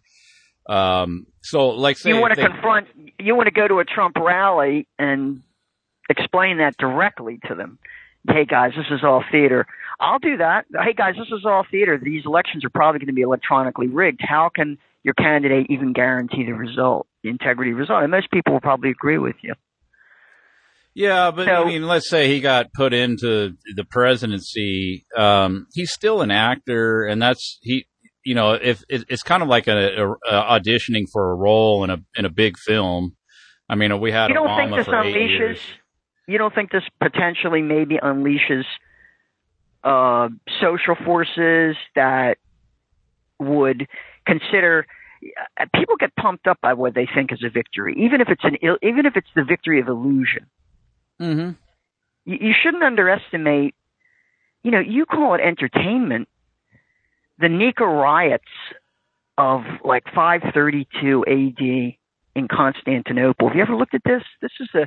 These were uh, riots between rival uh, fans, supporters of rival chariot racing teams in the Hippodrome in Constantinople that nearly brought down the regime of Justinian the Great. I mean, uh, notwithstanding a massacre, they had to they they tricked the leaders of the two contending factions. It really became a popular uprising, but it was organized around the fa- chariot racing team fans. So I wouldn't underestimate the the role that it, it- you know it, what you're calling it entertainment, see, but to the people who believe in it, it's it has an emotional import, see. So So I does agree. uh, Stone Cold Steve Austin. Gets people fired up, big time. Yeah, well, uh, you know, I I I could I couldn't see people burning down a. uh Well, I don't know. I, I But like, okay, so you're I don't know. proposing this. Give me These a Trump hypothetical. give me a hypothetical. rallies- What would happen if uh, Trump got the elected? The emotions I've seen reflected at the Bernie Sanders and the Trump rallies look authentic to me, whereas at the other, you know, like Hillary's and and and the, the, most of the people that were running it, well, the Ben Carson people, I guess, were a little bit authentic, but but they weren't. It was not large crowds. This guy Trump gets very large crowds, and they get very emotional, and Right. that's not. You know, that's not. That's not actors there.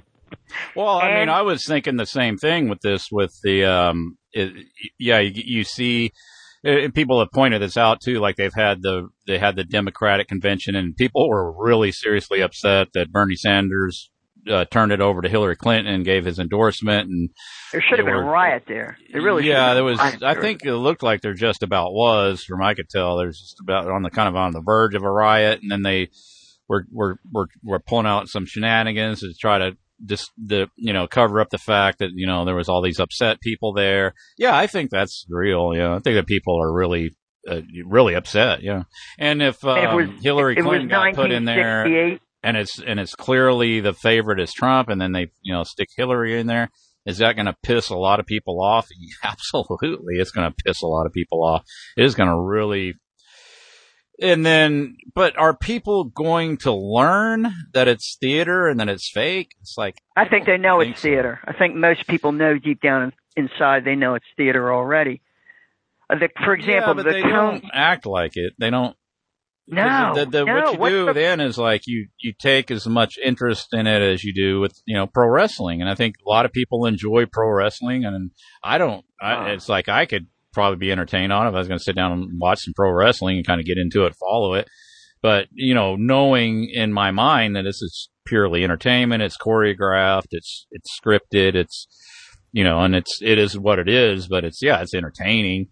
You know, dudes like pumped up on steroids, screaming at each other, and you know, saliva and stuff flying out of their mouth, and then they got you know, it's a lot of stuff going on, and it's very entertaining, and it's um, kind of dramatic, and uh, it, it's, politics is the same thing, um, and, and you know, to to have a lot of you know disgruntled, upset people out there. Uh, do we did did we have it? Don't we have that in every election? Aren't aren't aren't gonna people gonna be mad because a Democrat doesn't get in or a woman female president? It's like every like a lot of people there behind Hillary thing. that all that's what needs to happen in this country, and they're very adamant about it. And they're very set on this idea, and it's like, well, as far as I can tell, what the sentiments toward Trump and Hillary both are grounded in stuff that is like not even true on the surface level. Like the wall that Trump's going to build. Like I've ranted and raved about that. It's like, okay, how long has this immigration issue been an issue? It's been an issue for decades. Like, and then Trump's going to build a wall. Okay, what? You, Well, that's just a symbol. That that's just a symbol. What he's saying is he's going to reverse the policy. He's just blowing smoke. He's not going to. If he got to be president, how would he build a wall? He's not going to build a wall. You have to get congressional approval. That that'd be another thing. But it's like, is that going to happen? It's, no, absolutely not.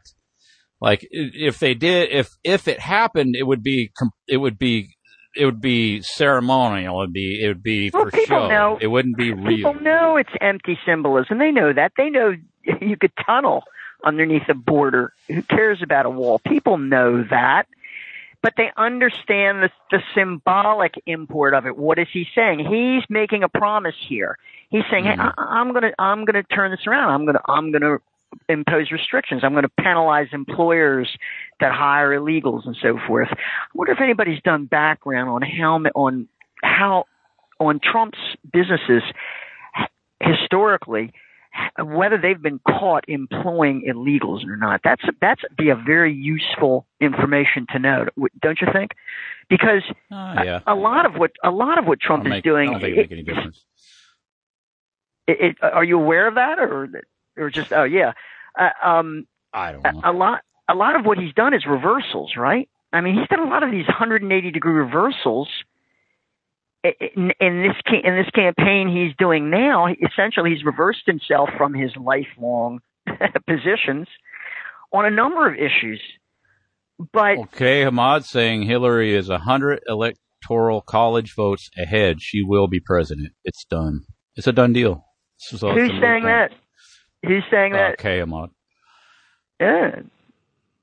Okay. yeah, because that's what counts. I mean, they had a poll on ABC and like eight percent voted for Hillary. Like Donald Trump had this um, really huge margin of like seventy something, something like unprecedented. I mean, crazy. Like he's obviously the popular favorite on the internet. But see, they'll tell you too in the media. It's like, yeah, those internet polls don't really count because they're not even reflective of the true voter base anyway. Which, I think is probably true to a large extent because, like, um, what I see a poll, like I, my limited experience with polls, it's like you go there and it's like mainly elderly people are into it enough to go out and actually vote. Like younger people, no. You know, I mean that. I'm not saying that no younger people vote or anything, but like the the they're you know you got these you know like Rush Limbaugh would say heads full of mush, you know, out coming out of these universities and stuff, and they they rallied behind uh, Bernie Sanders and something like that, but they're not going to get out and vote for Hillary. They're probably not even going to get out and vote, but you know, whatever the case, it's it's it's all it's all a big it's it's all like a it's kind of like a a movie of the week series. I mean, they've had those in the past, you know, like on television, some really popular ones that drag on and on for you know several months or several seasons, stuff like that. That's all the elections are. Same thing. It's like a it's like a reality television feature to so they can dog, they can jam dog up the uh, dog media sphere with that. Dog yeah, and it's a shit. It's a it's it's entertainment, and then like the, the, people get really worked up over it, and um, emo- it's emotionally charged, and then uh, yeah, it serves the the media apparatus and keeps people distracted, and and But then they know they know that the people who are motivated by the Trump movement, if you if, if I can call it that, the ferment, the political ferment there, you know, they have expectations. Will what would be what's going to be the psychological impact of having the if if they're convinced the election say is stolen from them? I, you know, well, they're going to get any way- pissed. That's what's going to happen. But then you know they're going to go to they're going to go to work Monday, and they're going to get over it, and they're going to adapt. I I was first time I went through TSA, I was like pissed. I got kicked out of the airport.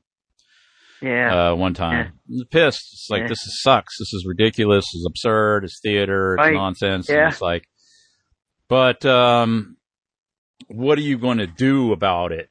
Is the question. And it's like, um, well, I don't know. Well, what do you do? And that's just the. It's just a fact of business now. Well, if you want to you know, fly, this you got to go through TSA. at this point, we, we we can do what networks like hoax, like we can do what hoaxbusters or fakeologists or others are. In other words, we can, you know, hey, this is it. Let's put it out there for people to see. You know, let's tell it like it is for people to see. That's about it. But that, you know, you could just as well argue like what you were saying before about Wolfgang Halbig and his going basically. Well, he's his going up there afforded opportunities to capture YouTube videos that are also very revealing of some of the corrupt officials and and locals up there involved in this scam. So you know, there's it, it did in a, in a sense gather stuff that can be used as evidence should an opportunity ever arise to use it against these people.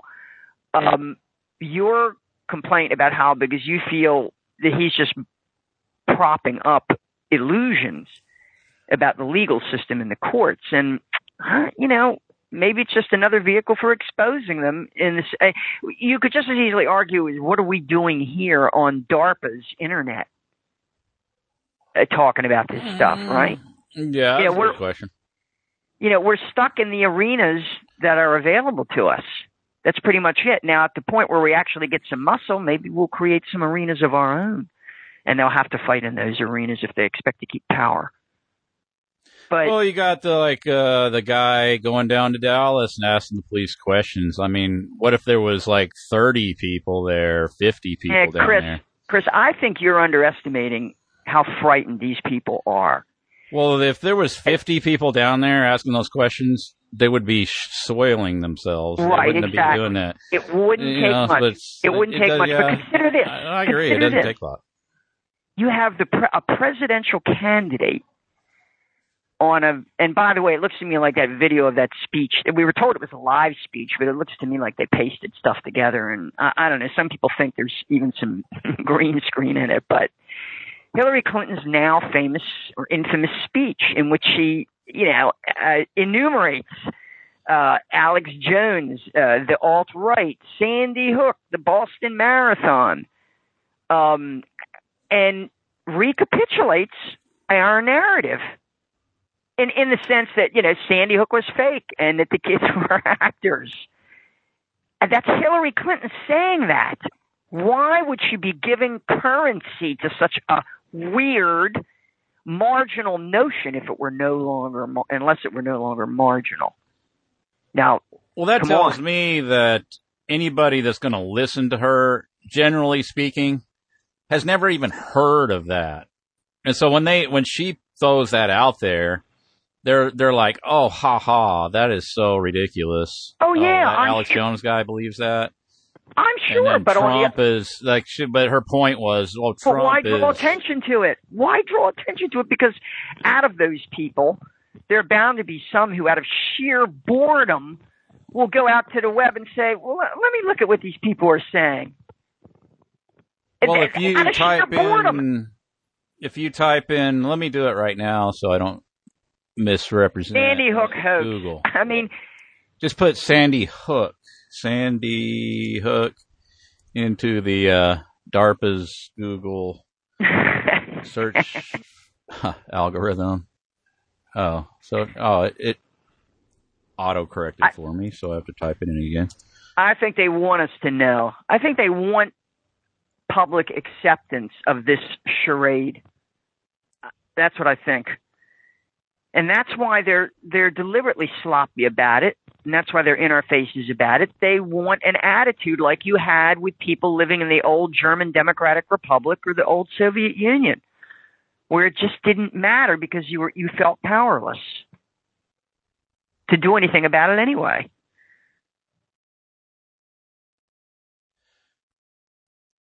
Yeah, you'll get articles about oh Sandy Hook theories explained at Huffington Post. Oh, I wonder what this says. Dot dot dot. Yeah, so it is, I think, too big to ignore. That's why it's uh, Hillary Clinton's broaching the topic. That's the first time I've actually heard of somebody that's that, that kind of high profile actually mentioning it. So, what is it? First, they ignore you, then they Well, what, you, you will agree. You will agree that her speechwriters and handlers, like she doesn't come up with this crap. No, This, these no, words no, are being no. put in her mouth, right? You will agree that they obviously want to draw attention to Breitbart, Alex Jones. Who else was named there? Uh, David Duke. David Duke. Why bring up? They are drawing attention to this. They're drawing every name they mention there. Someone is going to go out and look. That's it's all it amounts to is watching a YouTube video. It's not like it's you got to read a book or read an article, read a blog. Uh, you can watch a YouTube video or listen listen to a podcast. See, something's going on here that uh, it's almost like there is a kind of a revelation of the method going on here, and that's throwing down. They're saying, "Okay, people, here it is. We all know that this is just a big fraud, but your your standard of living and your future, your material future, are tied tied to it, bound to it. So you better watch what you say. Well, if you put That- in, okay, like, so I'm reading this article from Huffington Post, and it's just what, I, just what I was talking about earlier. Like, so they'll say, well, what about all these theories? And, well, we'll explain them for you. And then it goes down to these different points, like, oh, Sandy Hook school, Hook school nurse Sally Cox got her script wrong, or Adam Lanza died the day before the shooting, or their point. They'll point this different stuff out, and then they go here and like debunk it. Like, oh, there were multiple shooters. Oh, there were, you know, um, uh, Facebook pages were already set up. Yeah, but you know And- and something. like anybody anybody who's curious enough to want to look at the Now, original the, the like original say- news coverage, Well, that's that's what I was talking about. Like you, you know, like these these these straw men that get set, set up. That's why I think it's better to like when you know when I discuss it, I'm just like I, I just keep it to the known facts. Like okay, Right. like I, I've talked about this Facebook page being set up before, and it's like, well, now that by itself, because you can make a Facebook page and then go change it later to something else. So that that and I've pointed out before, well, that's not really that big of a deal. But when you take it into consideration with like the uh, fundraising sites that were also set up, they also have the date, creation date, the day before. That that that changes the the perspective of the whole thing altogether. I don't know. I But thought then- I thought Sandy Hook was a gold mine for us. Gene Rosen, Robbie Parker, um, Wayne Carver, the, the, the, the medical, I mean, the, the, the alleged, I mean, all people have to do is watch those videos and it's a no-brainer. So, no, this is, people deep down inside know they're being conned. They oh know it. yeah, and there's a lot of people too, like people I know that I'm close to that like before, like I would bring up something like 9/11, and they said, "Oh, that's crazy." They get mad, they don't even want to talk about it, and then like just relatively recently, like um, you talk to the same person, it's like no, they make comment now like, "Oh, I don't believe anything I see on TV." I'm like, "Oh, okay." Well, yeah, when did you come to that conclusion? Well, it's just yeah, sometimes it takes time. I mean, like here's another thing too. Like if you got if you're putting up videos or something like that, and you're getting all this negative feedback, which I do. I get shit tons of negative feedback on my videos on YouTube. I keep in mind too. It's like, oh, this could be a paid shill, whatever. I don't care what they say, whatever. And then there, but there could be like people that will watch that video, attack it because that's their visceral visceral response at first, and they get upset, and then they start calling you names. But it, you know, don't I I make it a point not to return the insult. You know, don't turn it into like I'm going to insult you back. It's like no, it's like maybe this person is fighting with this and they don't like it. They don't like the feelings that are being invoked when they see this. And that's human, you know. And it's just like take that into consideration and say, yeah, be above that to where it's like, well, dude, I'm just showing you this stuff. You you can take it or leave it or whatever. Don't don't fall to that level of like fighting and creating that that adversary there. It's like it, I think that's a that's a real important thing. It's like, yeah, don't go in there battling with people and like calling them names when they call you names and stuff like that. I think it's better just say, hey, you know, this is like I ran this across. This is what I think. Just take that attitude. I'm not saying verbatim say that, but like it's it's that attitude. Like, well, I'm not gonna I'm not gonna start returning the name calling to you. I'm just gonna, you know, I, I do engage in a little bit of ridicule and stuff like that on on comments and stuff like that at times, but then it's it's always framed within, hey, you know, look at this, you know, just, just look at it, you know, it's like it's just like, and that's all there is to it, and yeah, not not getting into these um back and forth name calling and stuff like that because that's never gonna you know result in anything positive probably Well, I, I like I like your YouTube videos. I think they're they're provocative, and if they provoke an emotional reaction in some people, personally, I think most of them probably are trolls. But if it provokes an authentic negative emotional reaction in someone, good. It's about time somebody took this shit seriously. yeah and maybe So, that's uh, their you know- first step in their kind of journey to waking up to stuff. Maybe at Right. because like a, lot of people say that too. It's like yeah i've woken up to this stuff but originally i was like i would you know call people names who espouse these ideas.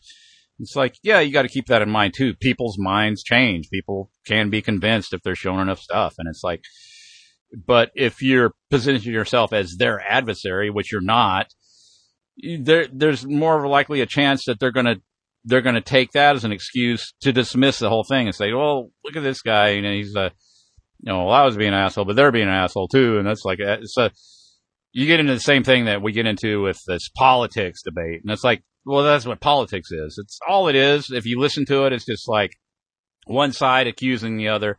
Well, Bill Bill Clinton did this, and well, yeah, but you know, George Bush did the same thing, and that's all it is. It's a, generally speaking, that's like the, the overwhelming majority of so-called political discourse and discussion is like these these tit for tat back and forth, round and around that never go anywhere. The question is is is the agenda secret or is the agenda out in the open? That today, I don't know what it's like out there in Oklahoma, But today, here in central Maryland, 10 o'clock this morning, the skies were covered with, uh, with, were being sprayed. You could literally watch them being sprayed. The sky, you could watch the skies being painted. And I pointed this out to several people. I said, look up at that. And every one of them said, you know, I, I've never really looked at it. I've never really looked up at it. And then someone else said, "Well, isn't that just all? Uh, isn't that just the uh, vapor, the condensation vapor, the jet stuff?" I said, "Look at the pattern." I said, "Look at the pattern." I said, "That's a grid they're spraying across the sky. Do you see any real clouds?" And look across the right. You could see stretching across the horizon a complete linear uh, uh, uh, row of this spray, ac- literally across the horizon. Looked nothing like a cloud and everyone could see it. That's self-evident truth. And my next, and and it's not hard to get people to acknowledge that when you can point it right at them. And then the ne- the next thing I always say is, unless they're in complete denial, and I don't encounter that that much. You know, I just I do hear people dismiss it, try to blow it off. Well, fine, but usually people they'll engage on that. They'll say, you know, you're right. It is kind of, and I'll say, hey, guess what? I said, don't, I said, it's uh, geoengineering. It's been going on for a long time. I said, but don't expect the media to be reporting on it because you're, you're on a strictly need to know basis. I said, and that should tell you how much you can trust what they are, how much you, how much trust you can put into the crap that they are telling you.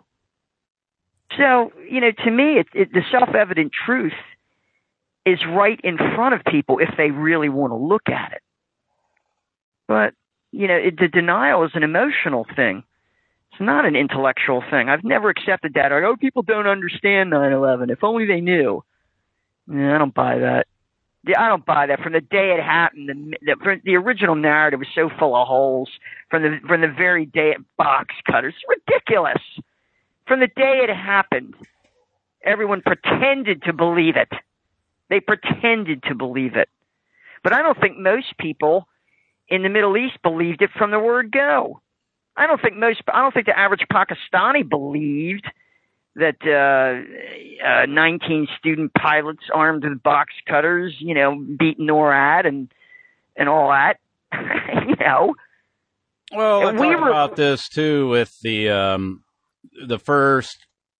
You you did you listen to when I was going into the uh what was the first mass media event historically speaking? Yes. You know what well, it is? okay, uh, you're not talking about Orson Welles' uh, radio broadcast. You're talking about even earlier, right? Yeah, 1835. Right. Uh, not Piltdown Man. Uh, yeah, you talked about this. You said it was like a stage. Oh, Men and People in the Moon. Is that right? Yeah, bat cite- bat people on the bat people on the moon, like pe- people flying around bat wings on the moon. But who would have taken this seriously? Who would Well, have taken that's the point I was going to make with bringing that up is that um, it, it was the uh, so-called intelligentsia, the academic classes and stuff like that, that were the most taken in by accounts. If you look at what you know historically Ah. supposedly happened, it was like the the kind of common old farmer, old old timers, and stuff like that. They were like, ah, it's a bunch of baloney. words. I mean, come on, you know words in the paper. Yeah. yeah, that was their, you know, their their common sense, just common sense, and then you know, common sense would tell you too. But see, we're we're, we're out of that era. You don't have a lot of people around like that anymore. You got all these city dwellers and stuff that you know are, are don't have a lot of life experience, haven't messed, you know. It, it- well, there's all kinds of different people that make up this, you know, so-called United States or whatever. But uh, you know, you, probably from the beginning, like 9/11 or any of the stuff like that. There's awful lot of people out there. I'm telling you, that don't buy it. That don't buy into it. But there, that I, but I think you would find those people among. You would find those people in the so-called depressed areas, or um, you know, largely made up of like minorities, like blacks, like people in, you know, people that know the system is rigged and know they've they've had the experience. You know, they've seen their like uh, uncle or dad go to jail for just little petty bullshit. That's like, yeah, they know it's a scam, so they don't buy into the stuff like those people, and then they don't have any kind of real voice or anything anyway. So, but that's I, I think that's that that has always been the case. The people that buy into it are the people that have the most in, invested, or they think they have a lot invested into the system.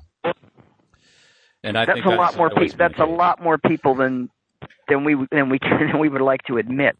But yeah, I think that's a real good point you like make. to Is when people start getting upset with the system when their, you know, their bread is no longer buttered or wha- whatever analogy I can come up, metaphor that I can come up with. It's like, uh, th- yeah, when their and that- government that- when their government check bounces, when their government check bounces, or, or when it isn't honored at the store, well, that would that would be an overnight revolution.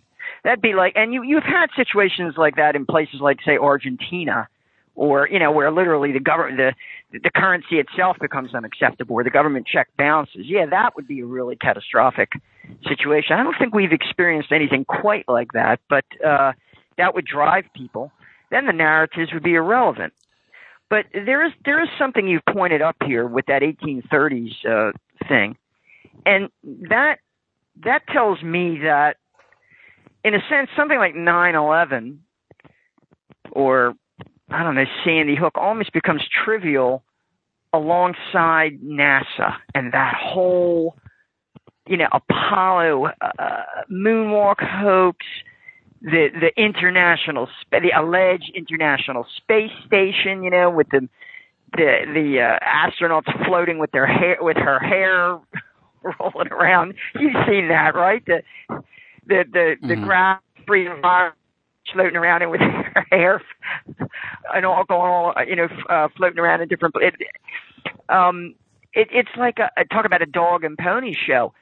That really, I think the impact of taking down NASA as hoaxsters, um, that would far ex- that might even far exceed, um, say, the deconstruction of 9/11 in the popular imagination. And what would that mean if people came to that understanding? Oh, that NASA's a pure scam. Um, NASA is huge. NASA is Yeah. huge. Yeah, you know, well, I I think it's uh, well, you're going to talk to people, you're going to run across people, and then see this is like you're going to find these people too in the so-called educated classes. You know, people who, uh, yeah, like I said, have some investment into the system. They have careers. They have, um, and and the more kind of prominent they are, high profile they are, the more invested they are to it, and the more they toe the line of you know mainstream thought. Right, and you know what our job is? Our mission is to tell their children, is to embarrass them in front of their children for lying to their kids, huh? That's how I see my role in this. Oh, look, you're lying to your kids about this. You're you're you're luring them into this phony, false uh, perception of reality, this phony world that you know is false. You're lying to them. You're setting them up to be enslaved and to be brainwashed. Well, if you read n- like 1984, they, that's brought out there. It's talking about the the um, average person, the proletariat, or uh, what do they refer to people in, in that book? Proles. I can't remember. Yeah, they're The called proles. Yeah. And then he talks about how you know he's he's watching this woman, she's hanging up her clothesline, and it goes into that discourse about how you know if they're if they knew the power that they held, they could they could shrug that whole entire state apparatus off with like a like a horse shrugging off a horsefly. That that's how easy would be, and that's true. That's true today. It'd be so easy if enough people said, "Okay, this is enough of this." we're not going to put up with it anymore. It would just be gone overnight. And are the people who actually run the system are they afraid of that? I think so. Yeah, absolutely. They're, they're that's something that is always continually on their mind, uh, like some kind of revolt or something like that, where they where they're ha- having a major setback. But um, I, I think too something it pointed out in that book too. It's like that is a truism. It's like they, you know, people they just want to be left alone and they want to go about their lives and they want to have their, you know, their their their family or they don't have family or whatever. They want to have their, you know, their entertainments and their, you know, uh, pretty reasonable standard of living and all that stuff. And and beyond that, they're they don't even see beyond any of that. It's kind of like, you know, representative being behind the the the the, the picket fence there that it described. It's like they they don't they're not going to see beyond their little well fenced in area. You know, they don't want to. They don't want to look beyond that. They're just it's content right there where they're at. You know, and that's I think a truism, and that's you know what what keeps it all intact. You know, so whatever they, anybody's particular opinion is on 9/11 or or what, um, it it it's really not going to have any kind of uh, real impact because because people aren't going to to um, really make any kind of real significant life changes based on that knowledge, you know. And um, that's that typically the the way things play out is that if there's a a failure, a failure of infrastructure, a failure, a significant failure of services and standard of living, basic essential services, then then there follows uh, a blame game and a look for uh, someone to be sacrificed, someone to be thrown under the bus mm-hmm. in order in order to appease the public rage, and or or so to speak, a poison container, a sort of psychic poison container that can that can take on this sin and be sacrificed for this. So I think what we're going to see is we're going to see elements of these uh, elite gangster factions throwing some of each other under the bus, or I don't know, singling out this or that group to be thrown under the bus. And then everybody in that group who's part of this fraud and part of this hoax is going to be running around looking to cover their butt. That's that's the way I think things will play out. That eh, people always look for someone to blame when things fall apart. There has to be someone to blame, and there has to be someone sacrificed. So, like in a game of musical chairs, when the music stops, who's left standing?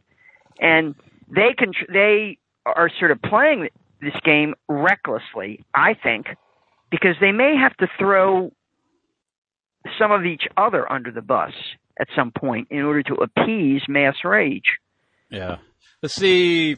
Here's the thing. Like, okay, so you got enough people that are upset and they're at the rally or at the Democratic Republican convention or something and they, oh, it breaks into a riot that kind of gets extended out and then like half of the city gets burnt down or something like that. That would be great for the state, its apparatus, because they could show that on the media. They could terrorize people with the imagery. Okay, this is every shit's falling apart, coming apart at the seams. We need to crack down and get people in line. And mo- and most people would be for that. So yeah, we need to crack down. All you know, we we need to do something about it. But a, a real revolt, it, what would happen? I think I have an example of that on my site right now. It's like it's from a British television show, oddly enough, and it's it's couched in the framework of comedy, and it's actually a comedian. He's talking about what he did. They said they sent him they they they sent him a parking ticket, and then he asked them back, "What proof do you have that I've illegal parked?" So they sent him a picture of his car with um, where the where the meter maid wrote something on his window that he was in some kind of violation. And uh, yeah, you just have to watch it. I'm not gonna try to explain it, it out. But what am I talking about? It's like, okay, when you're confronted with a representative of the system and you know this treatment you're receiving is unfair, you have a way because you've prepared yourself and you and you've and you've developed it's just like going to um like you mentioned last time you go to jujitsu. Well, it's like you you train yourself in mental jujitsu and you go to war with these fuckers. And how do you do it? I don't know. Like that guy got real creative. It's real funny. You should watch that video. It's on the site on hostcall.com. But how do you do it? Well, I don't know. I don't have any. I, I could I could tell. You know, I talked about in the past what I've done, my own approach to it, and it's like nothing really special about it, not anything other people haven't done in the past, something to that level or not. But it's like you don't put up with it. You you create a um, friction. It's like you know you you kind of buck up against the the the chute. You know, like you're going in for shearing a sheep. You know, there's like some sheep that will buck up and they start they start getting squirmy and they said they'll let them on through the chute without shearing them. You know, to get all the other sheep in through. I think that's a fitting uh, metaphor analogy. It's like, yeah, just get this one out so they have an escape chute. So they shoot him out, and he, he goes out with his wool intact. He's not getting cheered because he's he's bucking up. He's jamming up the works. That's what that dude did on the on the uh, in the video. He's jamming up the works. Okay, so they dismissed his ticket. I've had tickets dismissed, you know, just jamming up the works, just questioning it, questioning the whole validity of it and everything.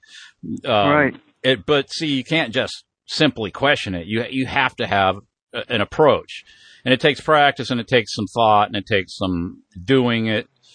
And um, not only with the government, but like with corporations and with all the horseshit they'll put you through, and and um, yeah, TSA. Anytime you're encountering where where you're you're you, you're approaching the nexus point of the the control apparatus and their agents, you know that at that point because that's that's the only point where you're really going to engage, and then you create friction. You create you create a uh, you instead of always getting sandbagged because that's I've got uh, I don't how many times I've get, got sandbagged, stonewalling stuff, bureaucratic stonewalling stuff like that. They're the people that are in in the bureaucracies are are good at that. The, the stonewalling and stuff like that. Well, you learn, take note of what's being done to you, and you turn it back on them in your own way. And then I'm telling you, if enough people did this, and I'm not saying like you become this activist, like where you're doing this all the time or every time you got to, you know, be confronted with a ticket or something. Just, you know, or, you know, occasionally or when the no, when the notion strikes or something like that, you do it, you become adept at it and you start practicing it. Shit would change so quick. It would be unbelievable. It would have to. And I've talked about too, like, well, get on the freaking phone. Like, you know, like that guy went down there and he was talking to him in person. I, I, my hat's off to him. I think that's great. Um, and then I, you know, I, I plan making call to the Dallas Police Department, asking them about that video. Said, what the hell was going on there? What's all the goons with the uniforms that are obviously undercover plainclothes agents of some sort? Like, what was all that about? I, how come you don't ask questions? I, I want, I, I plan to. But if I do, if I don't, or if somebody hears this and wants to too, it's like, dude, get on the phone, call these people, have them give an account for what they're doing. Well, Chris, if people did that, then the police would be all tied up on the phone and they wouldn't be able to stop rapists. They don't stop rapists. They don't, they don't do that. Now, I'm not saying that people that are in fire department, police and stuff don't do good, you know, things on occasion and stuff because of their position. But it's like, yeah, they have to be held to account too, you know? So if they get, they get some phone calls and they get some stuff like that, it's like, I don't see anything wrong with that. I don't th- see anything wrong with them having to answer pointed questions to the public. Um, you're going to get the runaround, yeah, you're going to get the runaround. But it's like, hey, letting them know that we know, and uh, just stuff like that. It's it's not it's not this it's not this huge effort that one person has to put in. Like they have to totally kind of forfeit everything that they've earned or they have to lose their job they have to put their neck out and get get their head chopped off or anything like that, that, that that's not even necessary i don't believe that it just takes enough people to start practicing the intellectual self-defense where that becomes a, that becomes a more common and then you'll see shit start to change quick it's like um yeah, don't. Well, here's another example. This sounds really trivial, but I think it's important. It's like, okay, so I show up at the bus, and they said, "Well, sorry, sir, the bus is full." And I said, "Well, I got my ticket, I got my thing." And they said, uh, "Well, sorry, you have to come back tomorrow." And that's bullshit. You know, it's like, okay, I understand that shit happens, and then you know, not everything goes according to plan, but yeah, I want some kind of compensation, something you know, I, I don't want to just get turned away. See, and then you know, you you you stand up for yourself, and I got a hundred dollar voucher on you know a discount on the th- stuff like that. That sounds so trivial, but I'm I'm telling you, I think this is more. This type of thing is more important, way more important than fucking voting.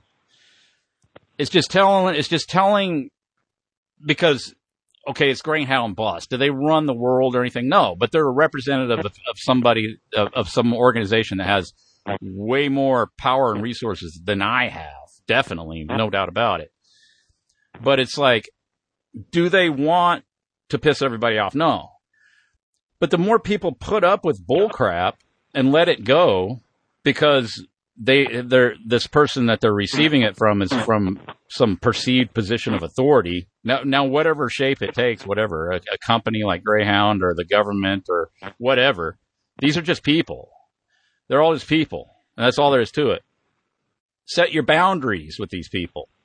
You have to establish your boundaries with these people. That's why I go into this thing with this analogy of the state being a uh, sort of a surrogate father thing. You know, this this weird dysfunctional, uh, uh, you know, distorted kind of family relationship thing that's you know supplanted instinctual things within the average human being.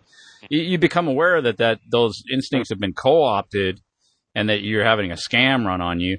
Then it changes your perspective, and then you're more likely to stand up.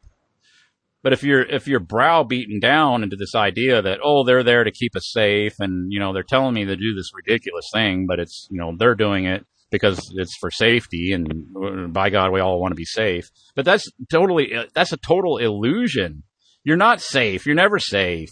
There's always risk. Every time the risk you go down the road, it's risky. It's like you know, it's like you're never going to be safe.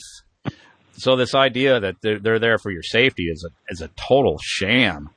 Well, then you can go look at the court cases too. Like they have no legal obliga- obligation, no legal um, uh, obligation under the law to protect any one individual. They're more of kind of like an abstract concept than anything. And then and then we're under the pretext that that's you know it, it the police forces keep crime down, which I'm not arguing that they don't. Just the idea that they're there probably deters crime, but how much crime would be deterred if everybody took responsibility to protect themselves and their family and was armed and you know more people than are now yeah crime would go lower that would be obvious but you know uh yeah what's the people point? are like, people yeah. are, people are looking to the state to be a surrogate parent. Really, they want the state well to yeah take care want of their kids. Because they've been yeah. conditioned to want that yeah I'm in receipt now of a summons to appear for jury duty at the end of September in this county. What would you suggest? Uh, now, now I happen to be a, you know, I, I guess I'm an advocate of jury nullification, but uh, I understand that should get me disqualified. Is that right? I mean, now how would how what would constitute meaningful individual uh, resistance or friction, as you call it, in in a, in a situation like this? Should I? Uh, I mean, I've got to, you know, I have to show up there, right?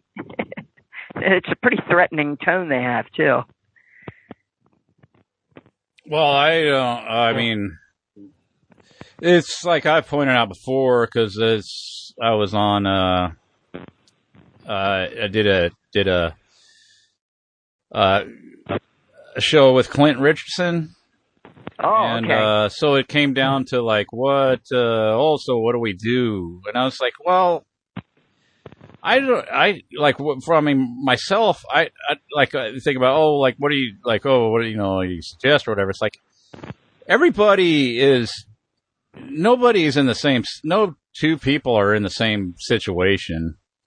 I pointed this out to like everybody i mean i've talked to a lot of people since i've been doing these these calls podcast or whatever. And um, yeah, you run across people that are on all kinds of different walks of life and different occupations and stuff like that, and different life circumstances, and you know, and it's like, yeah, how do you put out like a call of action? It's like, well, it's going to be different for every individual, you know, it's based on their circumstances. So, um, but I think the general idea is like, yeah, you.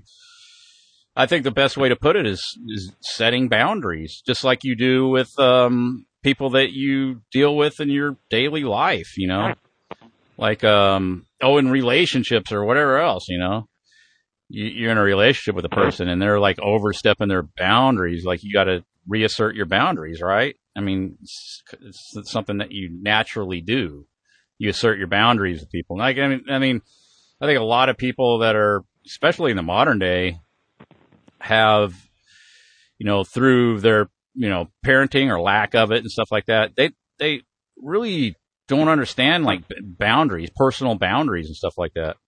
And I've know of people too that like the way they live their lives and they're always complaining about somebody getting one over them or taking advantage of them and stuff like that. And it's like, well, it's because you're, you're not setting boundaries with people. You know, they've, this particular individual that I have in mind, I'm not going to say who they are, but it's like I've been over at their house and like they have like, um, they live in this, uh, a government housing situation and they have like people that are neighbors. They don't even really know them that well and they just walk right in their front door. Hey, what DVDs you got in here? Let me check out what you got. Walked in the door and didn't knock.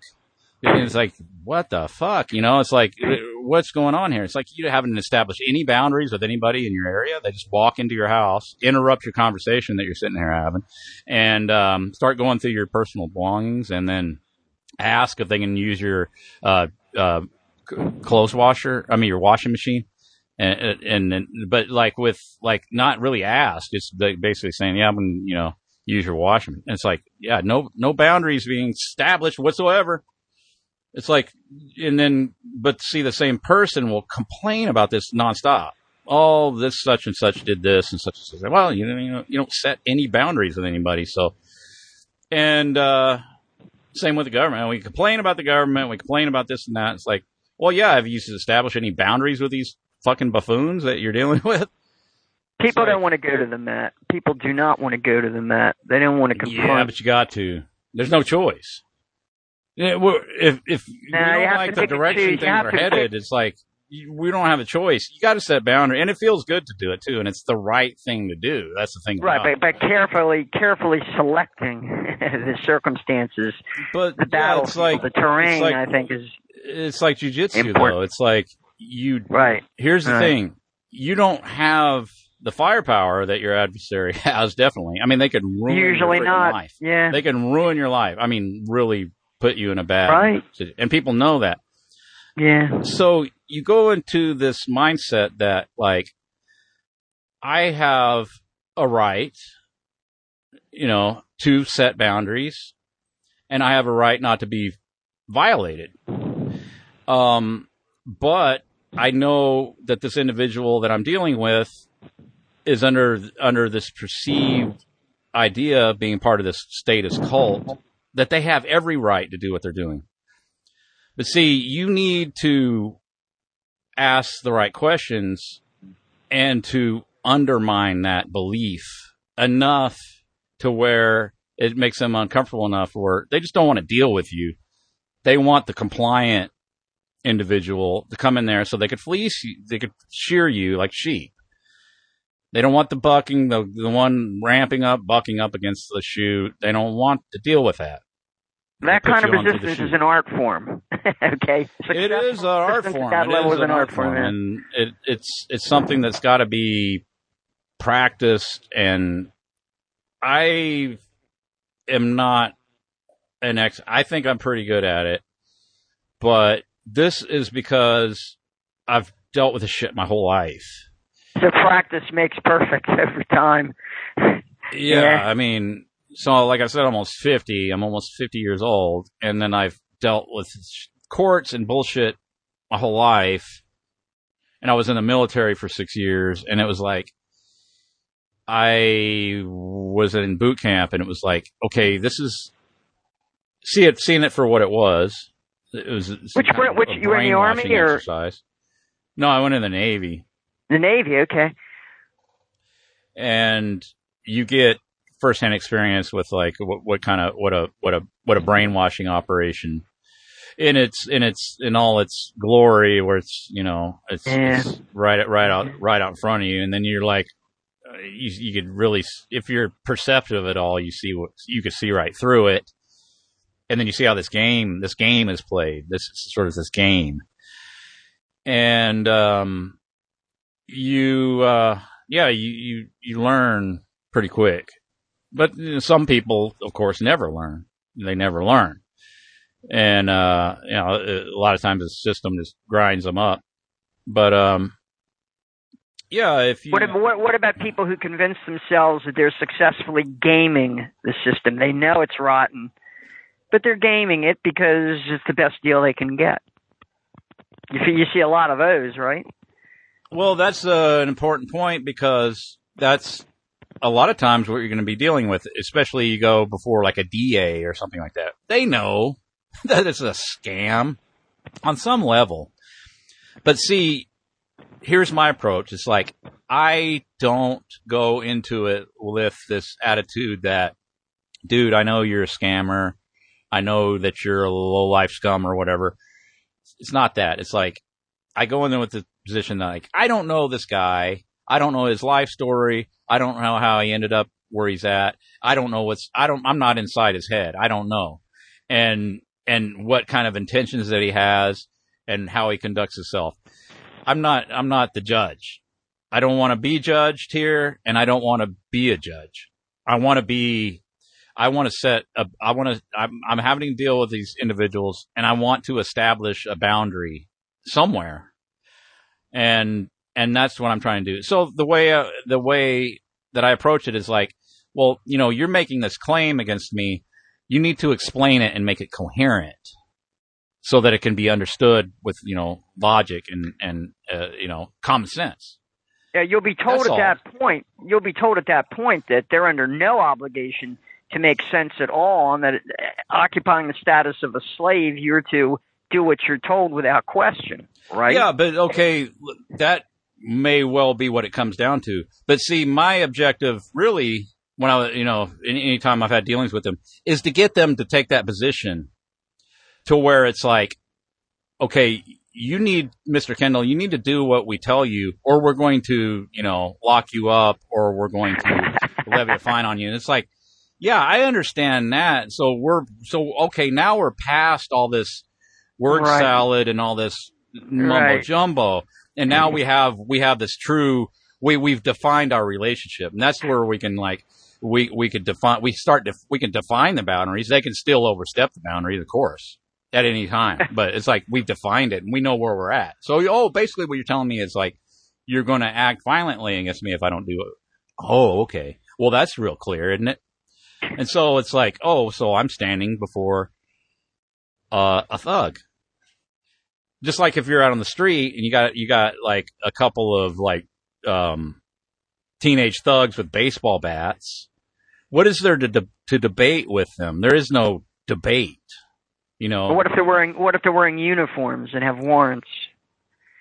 Well, that's you're worse off, really. But you know, with a thug, you can get away, you can run, you can, you know, you could maybe fight them off. You know, maybe you, you got a gun on you, and it's going to be uh, two baseball bats against a, you know, 45 caliber pistol, or any scenario like that. But yeah, with cops, you, you, you know, you don't have you have your options are, of course, a lot more limited. But um, Oh, yeah, if there's the nothing. There's nothing. The gangsters are in the driver's seat. The gangsters Yeah. are in the driver's seat. So there's definitely nothing to debate with a cop. If the cop pulls you over, there's no nothing to debate with them. It's like not only are they in the position of yeah, uh, on in one respect they're they're like they're like gangsters. And they're part of the biggest gang going, you know. So you got to keep that in mind. So there's nothing to, to debate and there's no nothing that you're going to instruct them about the law like so the the but you know it's like back to defining boundaries. It's like where what what is the nature of our relationship here mr officer? So you're telling me that i got to give you id well from my understanding if i'm not doing anything wrong i'm not committing a crime like you have no right to ask for that. But since you're insistent on you know that i hand you my id my question for you is like so like you're telling me that if i don't give you an id you're going to put me in jail officer And then it's like, yeah, you go from there. If he could say, yeah, I'm going to put you in jail, and you don't really want to go to jail, yeah, you just hand him your ID. That's all there is to it. It's not you're not going to and you're not going to change his mind if he's if he's got this mindset that like he has the right to do what he's doing to you. But um, yeah, but then you know you have a right to question the whole nature of the, your relationship with this man and this costume. And then, you know, what, what I, what I'm trying to do is just like, um, well, see, I don't argue with cops, so I don't like that. That's my position. Like if I were to be in a situation where like you'll see in these videos or if I might, if I might have been out filming something or asking questions or something like that. And then like they approach me and say, Oh, you have no right to film. I said, well, I think that I do. Well, you need to turn that off. And then, then my next question would be, oh, so you're saying that you'll, you know, you'll throw me in jail if I don't? Cause I don't want to go to jail. That's the question. That's the real question I think people should be asking. It's like, oh, you're saying this is against the law and then I'm violating law and I can go to jail for it is what you're saying. You got to make them say that. You got to. Oh, you want to rip? You're right. You want to rip off the mask and show that show the coercive character Yeah. of the state. Yeah. Basically, basically, yeah. I think that's the, that's the place to start, you know. But um, yeah. You, well, it's just you know establishing boundaries and defining the nature of the relationship there. It's like These yeah, things are gonna not get your very friend. You know, they're not there to chat you up and chit chat and talk about you know how the how's your day going and all that. It's like no, when they're engaging you and talking to you, their their whole intent, you know, the part of their job, what they perceive their job to be, is to put you in jail. So they start asking you questions. Well, where you coming from? Where are you going? What's what's in your car? Can I take a look? And blah blah blah. They're fishing. They're on a fishing expedition. That's that's that's what it's called. Now they'll deny that. I brought that out in court last that one time I was in court. I said, well, you know, it's you know, you're on a fishing expedition. You're looking for things They're like try to bust me on. It's like you, were disappointed that my my ashtray didn't have a marijuana cigarette in it, so I can go to jail, and so that's why you come down hard on me about my tag being expired, right, officer? And it's like, oh no, that's not it at all. I said, yeah, okay, but that yeah, that's not correct. But um, no, yeah, I've been through I that whole. I've been, I've been through the Fourth Amendment business about what constitutes an unreasonable search or whether they have probable cause. I, I've been through that event. Yeah, So yeah, it, you're right. uh, It can get very tense. They can get very threatening. it's not that I believe in the Constitution, but I believe that they believe in it to some degree, and then some individuals you're going to run into that are so-called law enforcement, they're going to take it more seriously than others. Well, your best bet usually is to exit the car and lock it behind you, and then shove the key in your back pocket. Then, but but if you nowadays out here, if you get out of your, if you're stopped for a traffic stop and you get out of your car, they regard that as a threatening. I mean, you're supposed to sit in your car with your Yeah. hands on the. You know what I wheel. do when I get pulled over? I get my papers, my ID, I get my proof of insurance, I get my registration, I get it in my hand, I put my hands on the steering wheel, and I keep them there Right. until they get up Right. to the vehicle. How you doing? How's it going? Right. Here's my Right. shit. What did I do? Oh, I ran. Oh, I made an illegal U-turn. I said, Yeah. Oh, yeah, you know what? You're right, officer. I certainly did. And I don't argue. You know Right. why? Because he's standing there with a gun mm-hmm. and he's got a radio and he's got backup and, and, and there's no point in arguing with him. He pulled you over because in his mind, he has the right to pull you over and then initiate this process, which is this. Well, this he's actually expedition. caught you, you know, in a traffic Yeah. uh, he caught you in a traffic thing. You got alcohol in your breath, and then you could take it a step further, and then it's a DUI thing. That's more money in the courts and all that. It's like it's all No, it's all on one level. It's, it's Fourth business, Amendment you know? thing, but But but yeah, you know, if I go talking about how I'm a sovereign citizen and I don't need you know registration on, my car or something like that, is that how far is that going to get you? And all yeah, I, yeah, that's kind of a yeah. You're real. That's a more I don't want to say aggressive, but it's a more uh, you know direct form of resistance. Then and then they're gonna that's up in the ante. You know, you start you know. or perhaps not having the standard uh, license, whatever, because you know you don't sub, you don't support you're you're not subject to the to their definition of a Fourteenth Amendment citizen and all that. You know, you go back to art, you can become that Article Four citizen thing, uh, which I guess you could do maybe in a place like Oh, California. that is so much bull that I. Yeah, I, wish you I- could kind of go. Have you have you really have you done a, a breakdown of that at all? 'Cause of sovereign citizen stuff. Yeah, I've talked about it a lot, but um, I think I gotta it's go back and absolute garbage. I think the law is absolutely arbitrary. Right. Um, it's not. It's not real. Uh, if it was real, then you know you would see cops writing each other tickets for you know seatbelt infractions because everybody's got to follow the law, right? That doesn't happen. They they escort their buddy home when they get. I mean, there's videos on YouTube where you can see like the cop is like above the law, so out of it, drunk that he can't even. He doesn't even know where he is. And then his buddies stop and they're like, "What do we got here? Oh, this guy's you know obviously drunk. Oh, who is it? Oh, it's one of our fellow officers. Well, what are we going to do? Oh, we'll give him a ride home.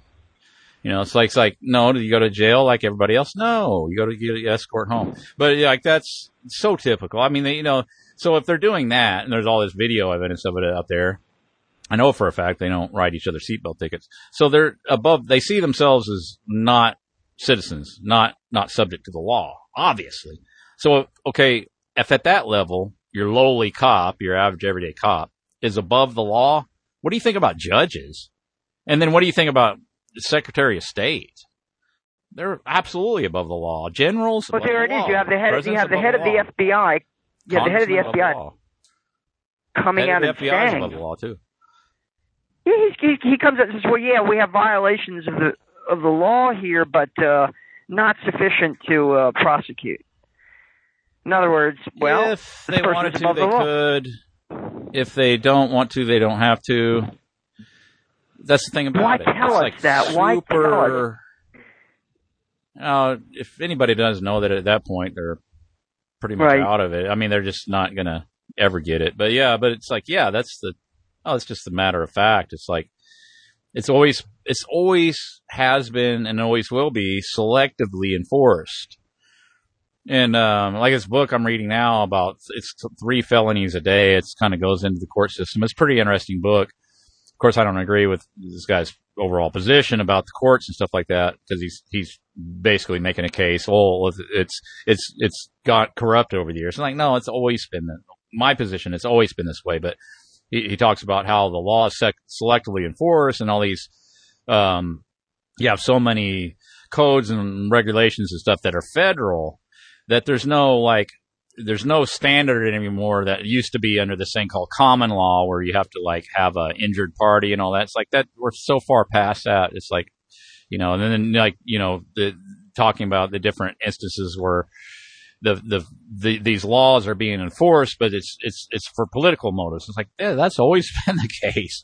It's like you, if anybody thinks that the law is consistently enforced or ever has been, I don't I don't think they know anything about the law. But y- yeah, it's it's a tool of control. That's what it is, and then it's like, but and you see that, and and it's no more clear than with police. It's obviously a tool of control. It's not. It's not this objective standard that's being adhered to in any way, shape, or form. It's like if if you can find all these examples where they're not applying the law to themselves, yeah, it certainly doesn't apply higher up in the government. Certainly not. So when you see like a like a, a district attorney or somebody that that goes gets up on charges and goes to jail, you can pretty much guarantee that there's some political angle being worked, and then they're being they're being they're being thrown under the bus, so to speak. That that's what you're looking at. Not not because they're enforcing the law on their own.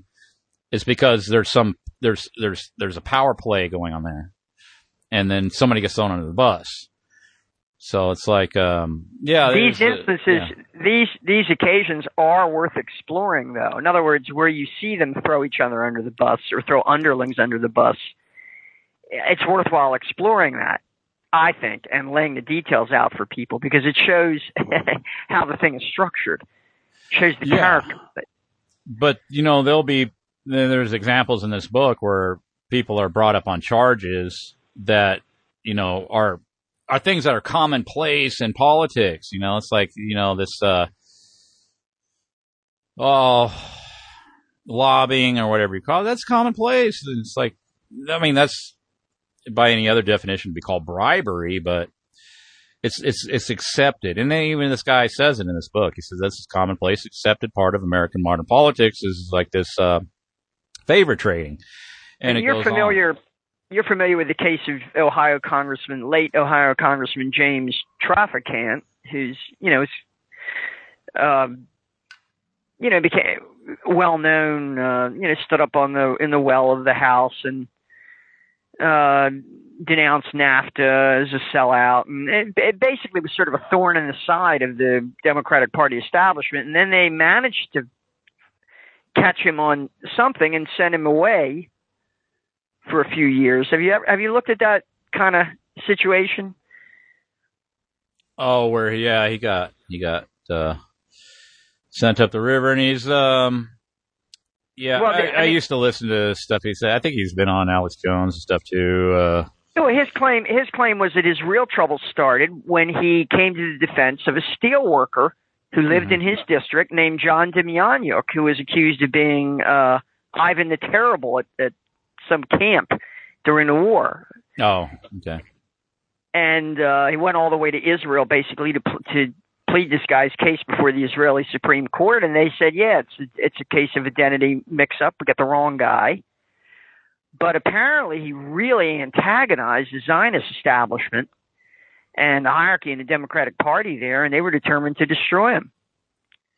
So they they found something and it may have been I don't know someone was doing a favor for him or something like that. But you're right, it was probably something that was really ordinary and typical, but they managed to to single him out. Or you know, I think about another one would be um um this one who who was uh ah, just slipped my mind, but there's another congressman who who was sort of sent up the river. Well, how about uh well, what about out there in Illinois? Um Bly, Bly, what's his name again? The former governor out there who uh, basically was selling Obama's Senate seat. Uh huh. Blagojevich, Blagojevich, Blagojevich, what's his name? Yeah, Blagojevich or something. Yeah, Blagojevich. Got a real difficult to pronounce his name. Yeah, I mean they really they sent him up the river, but you know you wonder these guys are not going to blow the whistle on the whole setup, are they? In other words, in, in gangster world, you keep your mouth shut, or you know maybe you never get out. Yeah, and then um, I'm not that familiar with that case, but yeah, he's Blago- selling a Senate seat. that's his name, Blagojevich.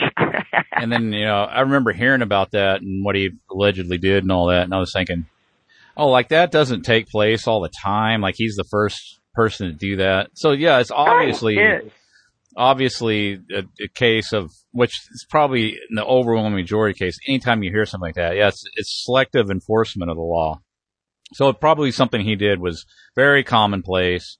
He probably thought nothing of it, and then um, he gets they get um, oh, oh they they launch an investigation. So, so they might have been like digging into his um, you know background for you know maybe years, you know whatever, and then they well you know slowly build a case against him and then take him out. But it's yeah, it's politically motivated. It's not has actually- nothing to do with him violating the law, quote unquote. Mo most of these figures wouldn't even have gotten as far as they, for the most part, as far as they have, have risen as far as they have in in the political theater, if they weren't already seriously compromised by either bribery or blackmail or uh, indebtedness, or maybe they have a gambling addiction, or maybe there's a drug problem, or Oh you yeah. know- well, if you think about it, the way it's set up, it's all about making alliances, right? And and, put, and the more alliances you can make, the more sway you have in politics, the more leverage you have, the more powerful you are. So that facilitates this sort of um, fertile ground for conspiracy, doesn't it? Well, this tells us who Donald Trump is, or that that is. So it's it's more than just the entertainment thing. I mean, he only became an entertainment icon uh, at sort of the tail end of it. But prior to that, there's a long career. You know, uh, basically studying uh, with Roy Cohn, who was a top mob lawyer in New York City for decades, and uh, doing real estate business in New York City and uh, gambling casino, the whole gambling casino scene uh, in Atlantic City. Obviously, Trump is networked in very deep, and and he's been sort of delegated to play a role in all of this to kind of capture this ferment out of the last kind of the last holdouts, the last nationalist resistance to global to complete globalization. It, it, it for Trump to kind of capture that and keep it plugged into the system somehow. Now, what what's going to happen when they tell these people, well, "I'm sorry, you're all going to have to go home without any victory," and how they respond to that, and You know, you know, I I think it could ra- end up radicalizing a lot of people. I don't know that they just necessarily move on because a lot of these people, this is like their last hurrah, you know, when it comes to elections in the political in the political party system in general. Trump, somebody like Trump. Once they're no longer plugged in, well, you know, maybe as you say, they'll just drop out into hopeless apathy. But on the other hand, who knows? who knows what what direction they could turn in and whether that whether that could you know sort of congeal in anything. But I know you're you're highly skeptical of sort of group efforts or anything that smacks of mass movement because it can be so easily manipulated or contrived or false flagged. And um, you like the more the individual or the small group model of resistance. I guess you're you're preferring that. Is that your strategic approach to this? Oh, I don't really have a any kind of a strategy or anything. It's just I you know, it's like everybody I mean in one sense I mean we're all individuals. We got to decide what we want to do. And yeah, anytime I, I, I come an out of organization, it's going to be um, co-opted, of course. Yeah, it's going. yeah, I mean, yeah, yeah. You have to understand. I, I come out of this experience of the anti-war demonstrations of the late 1960s and early 70s. That's where that's you know what I mean. Now you can say that they were in fact staged, but these things were huge. I mean, you know, we brought about a half a million people to DC. We shut down Washington D.C. They had to bring in the National Guard. You know, the, the bridges were shut down. We sat in on the bridges. It was a big deal. Well, they, they were going to do that. Um, uh, it was a couple of years ago. They're going to have a trucker demonstration on Washington D.C. and they were going to shut Washington D.C. down. But then they had the controlled opposition guy that come on there and um, organize the whole thing and abscond with all the money that was used to organize the whole thing, and then that whole thing just kind of fell apart. But uh, yeah, that's what happens in any kind of organization thing. They have a front man, so they have a charismatic guy that talks a lot of you know good talking points, and then people latch on to him cult of personality shit. And because you know people want a leader and they want somebody to tell them what to do, and then that's that's our uh, weak point. Because I think it's that's part of conditioning too. I mean, we've been conditioned.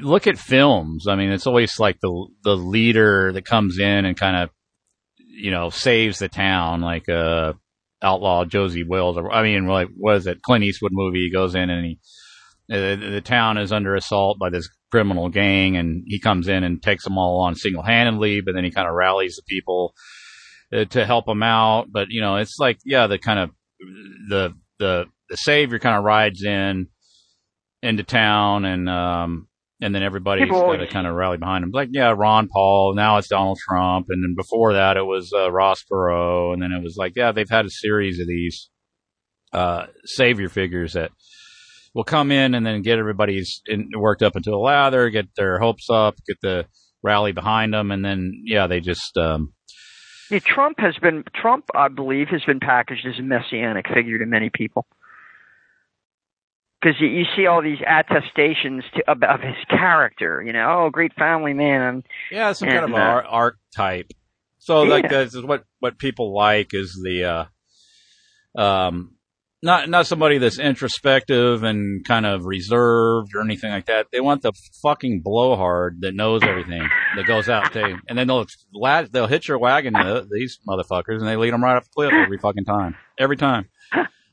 Anybody who's who's kind of reserved, kind of introspective and stuff like that, like in this culture, you you don't get any any kind of respect or recognition. It's like, oh well, if you're not running your fucking yapper nonstop, then you must not know shit. No, it's like they're thinking. But you know, it's like, well, then you have the expression too, like wa- watch out for the quiet types. Well, yeah, that's true. It's well, you know, but then like, what does the Bible say? The meek will inherit the earth. Yeah, So they told us that, didn't they? Well, that's what we were told, but um, is, is there truth to that? It's like, um, and then as we're talking, and like how many people are out there, Are these quiet types around that are, you know, laying low and that uh, have their hands on the uh, wheel work, the the levers. And they talk about these IT people and these people out there that like, you know, Hackers. always been the quiet, always been kind of nerd, always kind of reserved, never say much. Hackers and shit. And it's like, Yeah. yeah, I mean, what is, and they'll show that in these. Well, there's this Mr. Robot series that's out. It's pretty interesting. Their Um, infrastructure is their infrastructure is very fragile. Very well, fragile. it is true. I think there's a lot of truth in that series. It's like you have this system now that is that is like very technical, technological, and all that. And only certain like types are kind of will be inclined to get into like being programmers and stuff like that, hackers, hacker culture, and all that stuff like that.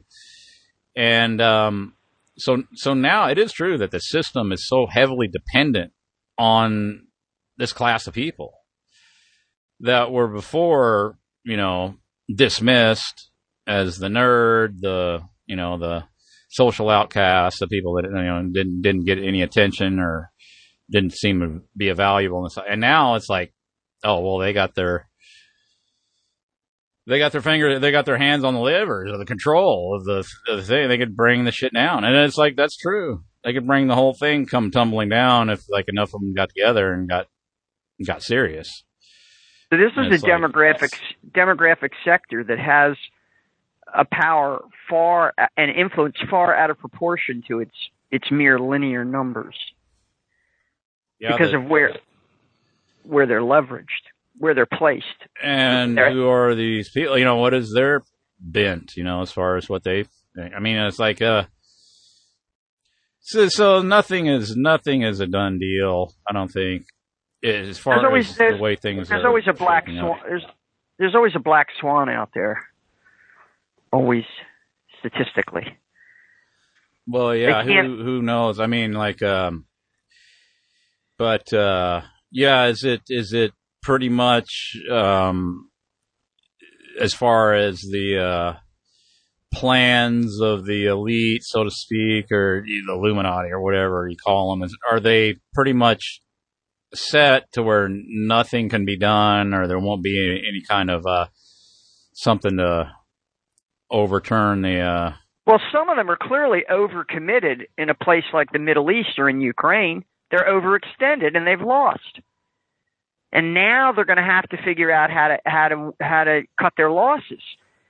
So, yeah, I think there's real things going on here because I think they're up against other forces who um you know, other gang other gangs if you will, rival gangs. And uh, latest agreements between the Russians and the Chinese and the EU that basically sort of edges out NATO. Uh, the, the possibility that the Turks could def- could defect from NATO and cut their own deal with the Russians. This could happen. This could happen, and that would have a very dramatic effect here in the United States. You know, if thing if you know if we become diplomatically isolated enough, who knows? Mean, you could see heads roll. Somebody's got to be blamed for that kind of failure. You know, someone's going to hang for it. And there's plenty of candidates for that. There are plenty of people who certainly deserve to be hanged. So, you know, whether they're hanged for the actual crimes they committed or whether they're simply blamed for there's a saying of um, success has a thousand fathers, but failure is an orphan. It's that kind of thing. Anyway, I I guess I have nothing more. I have nothing more to add, so I'm kind of going to bail out here and leave the last, the final few minutes for you to summarize. I guess. Well, I appreciate you coming on, Lynn. Right? Yeah, I I I really appreciate the points that you raise, and uh, you have a different view of it than I have, but it's it's always worth listening to, and and also I hope you can get some more. I I I wanted to actually uh, kind of miss the opportunity to talk about the punk that the history of punk rock that was presented by uh was it John Adams, your other your other guests who went into the whole you know social and cultural engineering of the punk rock scene, and I had a few observations to make about that because I did kind of live through it, but. uh Well, we I got it set up for uh, for Thursday to to get that um, that one in the in the hopper. Yeah, it's uh yeah, we already did one, but then like I was talking about earlier, we had to scrap it because of all the technical issues that we ran into. But I look forward. I look forward to the to the follow up on that because it's kind of consistent with what Jan Irvin and um Joe Atwill have done with uh, manufacturing the Deadhead and all that. It kind of you know it's it's on a continuum with that, isn't it? Really, you guys are destroying the whole counterculture that it was like it was the substance of my life for so many years, and now it's like being shredded is nothing but a like we were lab rats in a basically in a social engineering project. I mean, is that it? Is that the bottom line on it? The music, the drugs, the the counterculture, the whole thing was just we were nothing but an experiment. Right. That's, I mean, that's the conclusion I come to. I mean, even though I do, uh, I, I listen to a lot of different kinds of music and I listen to like stuff that I guess would fall in the category of punk rock and I've, I played in bands and, um, I, you know, so it's, you know, there's, yeah, it, there's that sort of, uh, emotional, uh, nostalgic kind of twinge of feeling for that stuff. But then, you know, it's like, well, didn't kind of always kind of suspect that from the beginning. You know? Yeah. It's like, yeah. Yeah, I, I don't like the idea of being played. I don't like the idea that somebody else is is that that in the matter of culture and art and taste that I, that people might be deluded into thinking they're they're making their own choices when really others are making those choices for them. That's yeah, the that's kind of a hard. Yeah, rankles. That's kind of rankles. a hard Yeah. spoonful of. Anyway, uh, yeah. Thank you for your your efforts as always, and for the website and all the work that you guys do. Well, I appreciate you coming on and uh, sharing your thoughts, and that was that was a good discussion. I think I I, I enjoy it. Have a good one. All right, you too.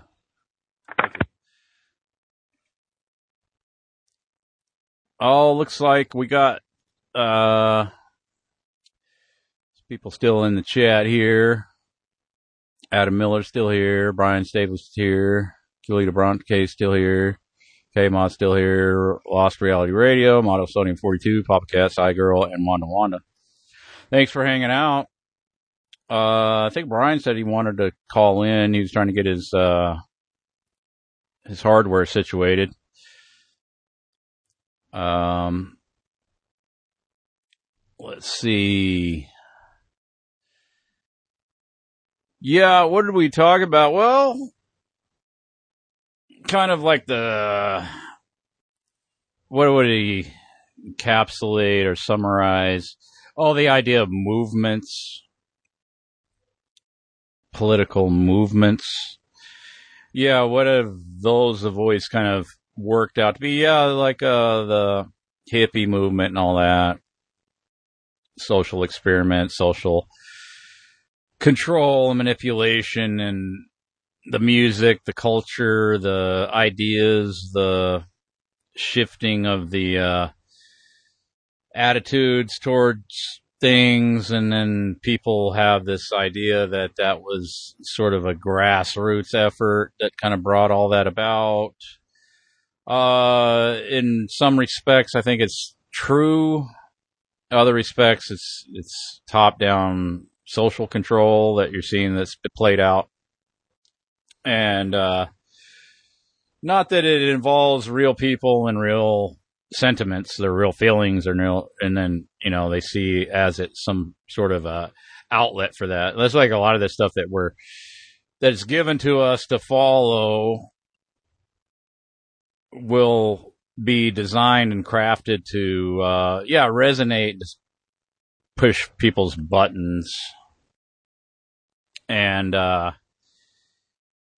yeah but i think a lot of people that listen to these audios this type of material this type of stuff or you kind of just know that you know you see something out there it's getting this promotion it's getting this attention that um yeah it's getting attention for a reason even though the way that it's presented is as if this thing this movement or this idea has um represents some opposition to the system.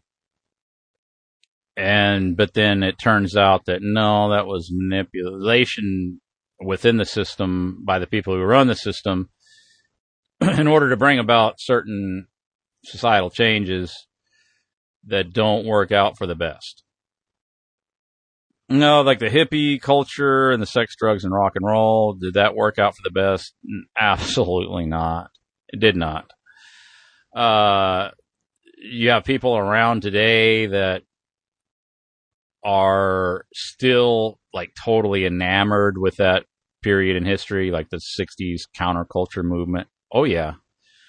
Still people that are like locked into that era. They still, you know, talk the talk and walk the walk. Uh, so hippies became yuppies, became whatever they are now. And that ideal is still hanging on. It's still alive, and it's manifesting itself in different ways. Um, but then, yeah, what do you? Uh, how do you interpret all this stuff? You know. So just oh, dismiss it all as just nonsense and bullcrap. Well, anybody who's been listening to me long enough kind of will probably get the impression that's uh, where I'm coming from. But uh, yeah, I. But that, does that mean oh well? There's no hope for any kind of change or anything. It's like, well, I don't know. I haven't been around on the planet long enough to know what could happen or couldn't happen or what's happened in the past because I think a lot of the history is just a lot of it is just totally distorted. It's a lot of it's totally made up.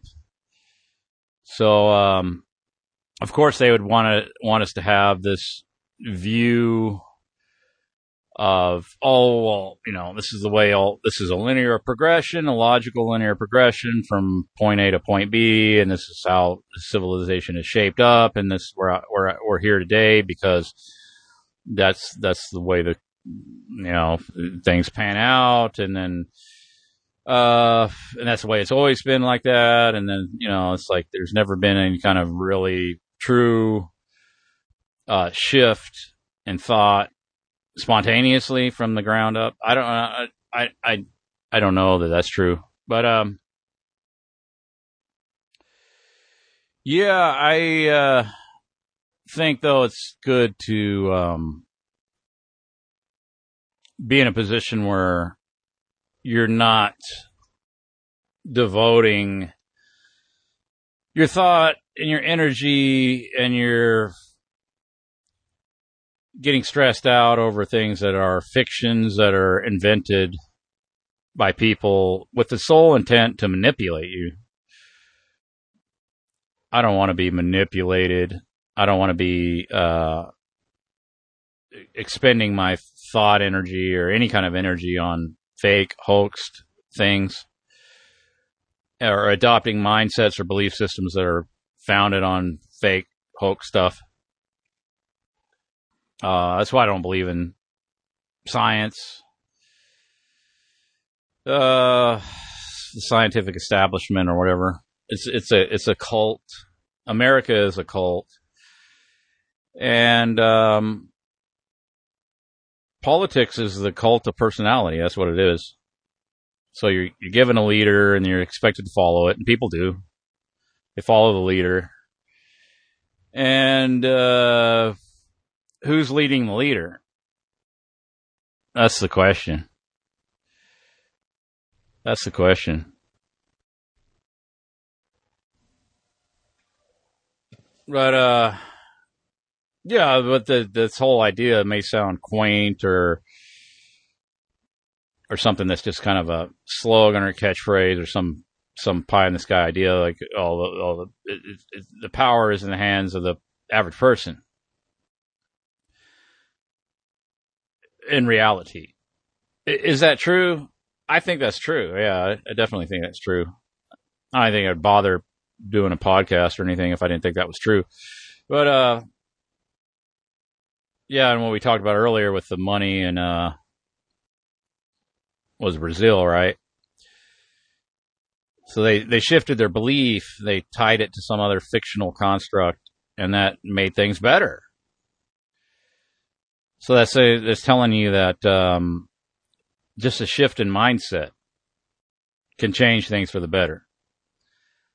I mean, they had these economists to come in and help help them out with that, and it worked. What was it based on? It was based on a belief, and it turned out to be uh, beneficial. And that's how easy it is. That's how easy it is. But uh, what do you base this belief, or what's the foundation, or what's the founding principles? Well, I, I think it's got to be something that is congruent with the law, so-called laws of nature, and it's got to defer to the natural order of things. Because I think the problem now is that the people who run this system and a lot of people participate it think this is the natural order of things, and it's not the natural order of things. That's far from it. Uh, what do I mean by the natural order of things? Well, you have to figure that out, right? Like, what is the natural order of things? What what works and what doesn't? I mean, some some things are just really self evident. Other things aren't so much. So you get into stuff about, um, oh, well, what is it better to have the nuclear family or the extended family or to have just sex, drugs, and rock and roll, and everybody just bed down with everybody else, and we have just a free for all orgies. And now that's something that's that I heard now is like a big trend thing of parties, orgies, people participating in these things now, and it's becoming more and more of a socially acceptable thing. Where before it was like, no, nah, we didn't really talked about it oh, that's the way to go. Oh, that and that represents freedom, and that's going to be work out to everybody being happier, being more kind of adjusted and, and settled, and have a peace of mind and uh, you know a, a, better life. It's like, uh, no, because that's not in line with nature. I think what's in line with nature is what you see in so-called primitive cultures, where it's just um, you know you have the family bonds, the extended family, and then there's a there's a coherent bonding that takes place, and there's a male and female, and they have children, and then they have a established order that is established by nature, by the Creator, and we're so far from that that it, we're seeing the the repercussions and like it's like there's a there's a quote that says, um, "Yeah, nature nature doesn't make laws; it just has consequences." And it's like, yeah, we're seeing consequences, consequences, the fallout, the you know the all the product of these single parent households that you know go into crime and they go into all kinds of um, destructive, dysfunctional behaviors. Well, that's that begun that that started with the breakdown of the family and then, um, you know, does that get addressed when you, when you were dealing with this political theater? Does anybody go to the core of the issue, which is like, you know, let, let's look at what the underpinnings of our society and culture are? Well, it's the family. And, um, that used to be a talking point like during the 90s, but see, that's been vilified. And then, um, what you're suggesting there, if you talk about the, you know, the, the family is the nuclear family, the construct of the organization, man, and stuff that was in the, you know, that came about in the 50s, which was a, you know, a flawed premise. And then, uh, so that was a step, though, to what we get to the, you know, Brave New World scenario, which, uh, what we're headed toward. But, uh, yeah, is it, is that nat- is that natural? No, it's artificial.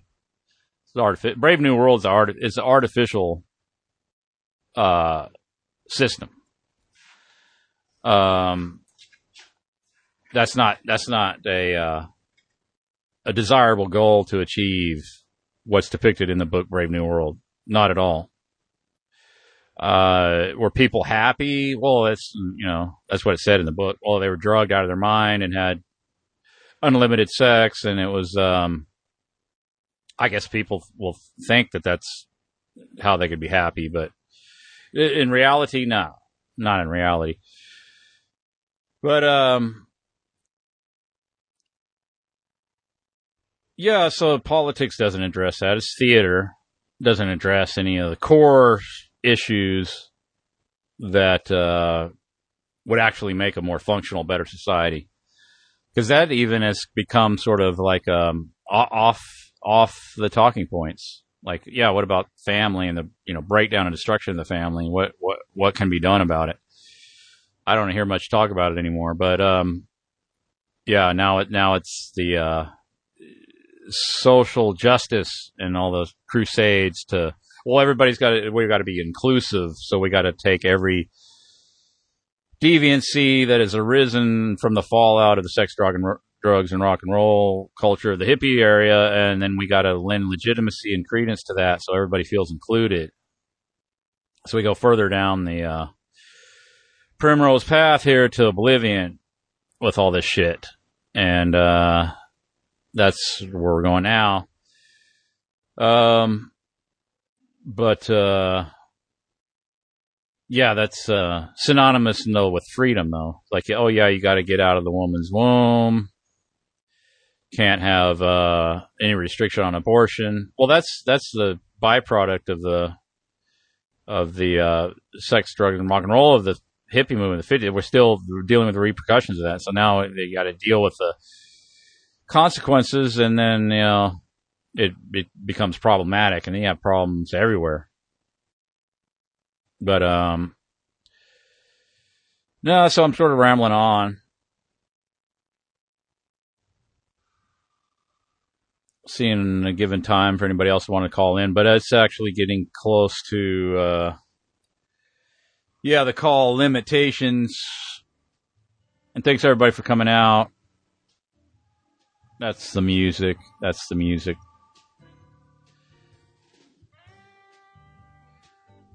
Da da da ba ba. Yeah, check out hoaxbusterscall.com. Oh, Brian has uh, technical issues. Well, um, if you want to, man, yeah, try to try to call in with your cell phone. I'll hang out here for a few more minutes. Um, yeah, if you want to just call next week, yeah, I can do that too. Yeah, so we'll just wrap it up. And yeah, Brian, call back in next week, man. Um, ba ba ba ba ba ba. Oh yeah, thanks for stopping by. Haven't heard from Brian for a while. Yeah, it'd be cool if he calls in next next Monday. Um, yeah, check out hoaxbusterscall.com. And yeah, if you get pulled over by the cops, just do what they tell you. Don't argue. Like resist in court. I think that's the best way. So you can have like a a venue where like you know other people can be around. Like you're out in a dark street and it's like cops there and it's just you and the coppers. Don't argue. Oh, looks like uh, S California. Let me uh, put the music on hold for a minute. See who's calling in. S, California. You're on the air. Here I am. How's it going? It's going well. What were you talking about tonight? Oh, we were talking about uh, politics and like you think that uh, things can come out, actual real change can come out of like political movements or organizations. Before that, I was talking about, I I was just going into stuff that was on the blog and, uh, I talked about that. Did you go? Did you cover the Carroll Quigley quote? Uh, did I even ever get to that? I don't even think I even ever got to that. That's yeah, a I just one. yeah, I just had an email from a listener, um, and he emailed both of us. Good. Uh huh. I, that's an accident. I mean- he was he was and I responded, but um, he was making the point that it was irrelevant to bring that up because the technology is not real, right? And I responded to real. him to, well, the nuke, nukes are not real, and I responded to and read the, the uh, chapter chapter two pages are in, and I emailed you this early uh, yesterday. Um, that entire chapter basically proves that nukes are fake. Yeah, I got to go Right. read that. I mean, it is hilarious. It is a laughable story. And what's funny is, I was talking about this with Jay Dyer, is it Quigley's tone actually comes across as slightly like like he's in disbelief. I don't know. It's just me, but after rereading that, I was thinking, I'm. all- I don't even think he believes this story. But um, anyways, yeah, it, it's actually um, it is relevant uh, whether the technology is real or not because uh, how many decades were people was the bejesus scared out of people uh, with the nuke spies and the Russians are going to get the nukes. Well, And then the to come Cold out- War era, fifty some odd years. Right. Right. So regardless whether the technology is real or not, those stories were all fake. Well, they wouldn't be fake if it was real. You know, then all of that would be true. But yeah, it's uh,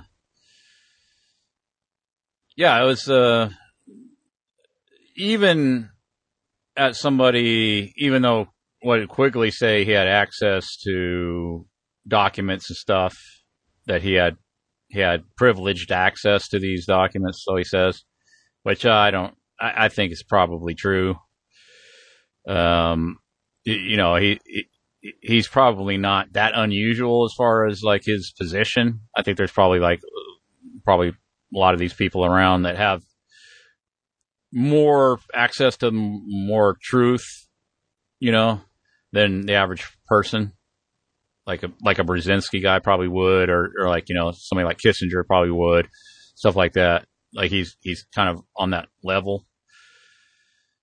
So even even that said, I, I I think they even are in the dark about certain things. So yeah, he might have been examining this stuff, but still be in the dark about nukes being fake.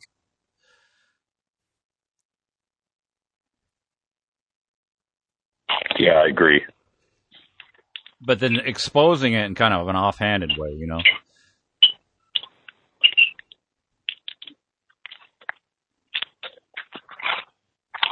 Yep. So what, were you just about to close up shop? Yeah, let's see where we're at on the recording. Uh, three hours and 20 minutes. Oh yeah, you better close it down. Yeah, I think, uh, so we're on for, uh, Thursday, right? Yes, we are. All right, cool, man. Cool. All right. Well, well, I will. uh I'll be waiting for the for it to be uploaded so I can download it and listen to it.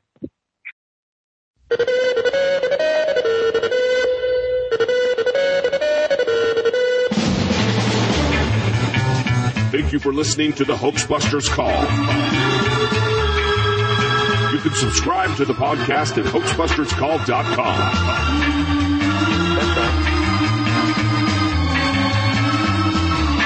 support the Hoaxbusters Call by rating it on iTunes,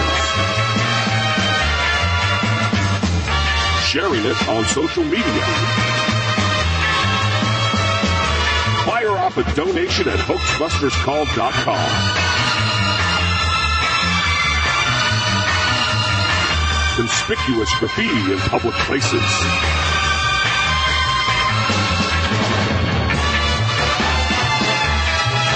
Hoaxbusters Call. Conspiracy or just theory.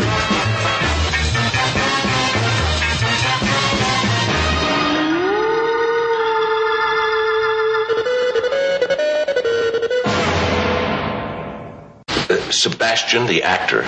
The best. What's he playing? The president. The president? Yes, he took you all in, didn't he? You know something? He's really enjoying the role. So much so, we're going to make the whole thing permanent.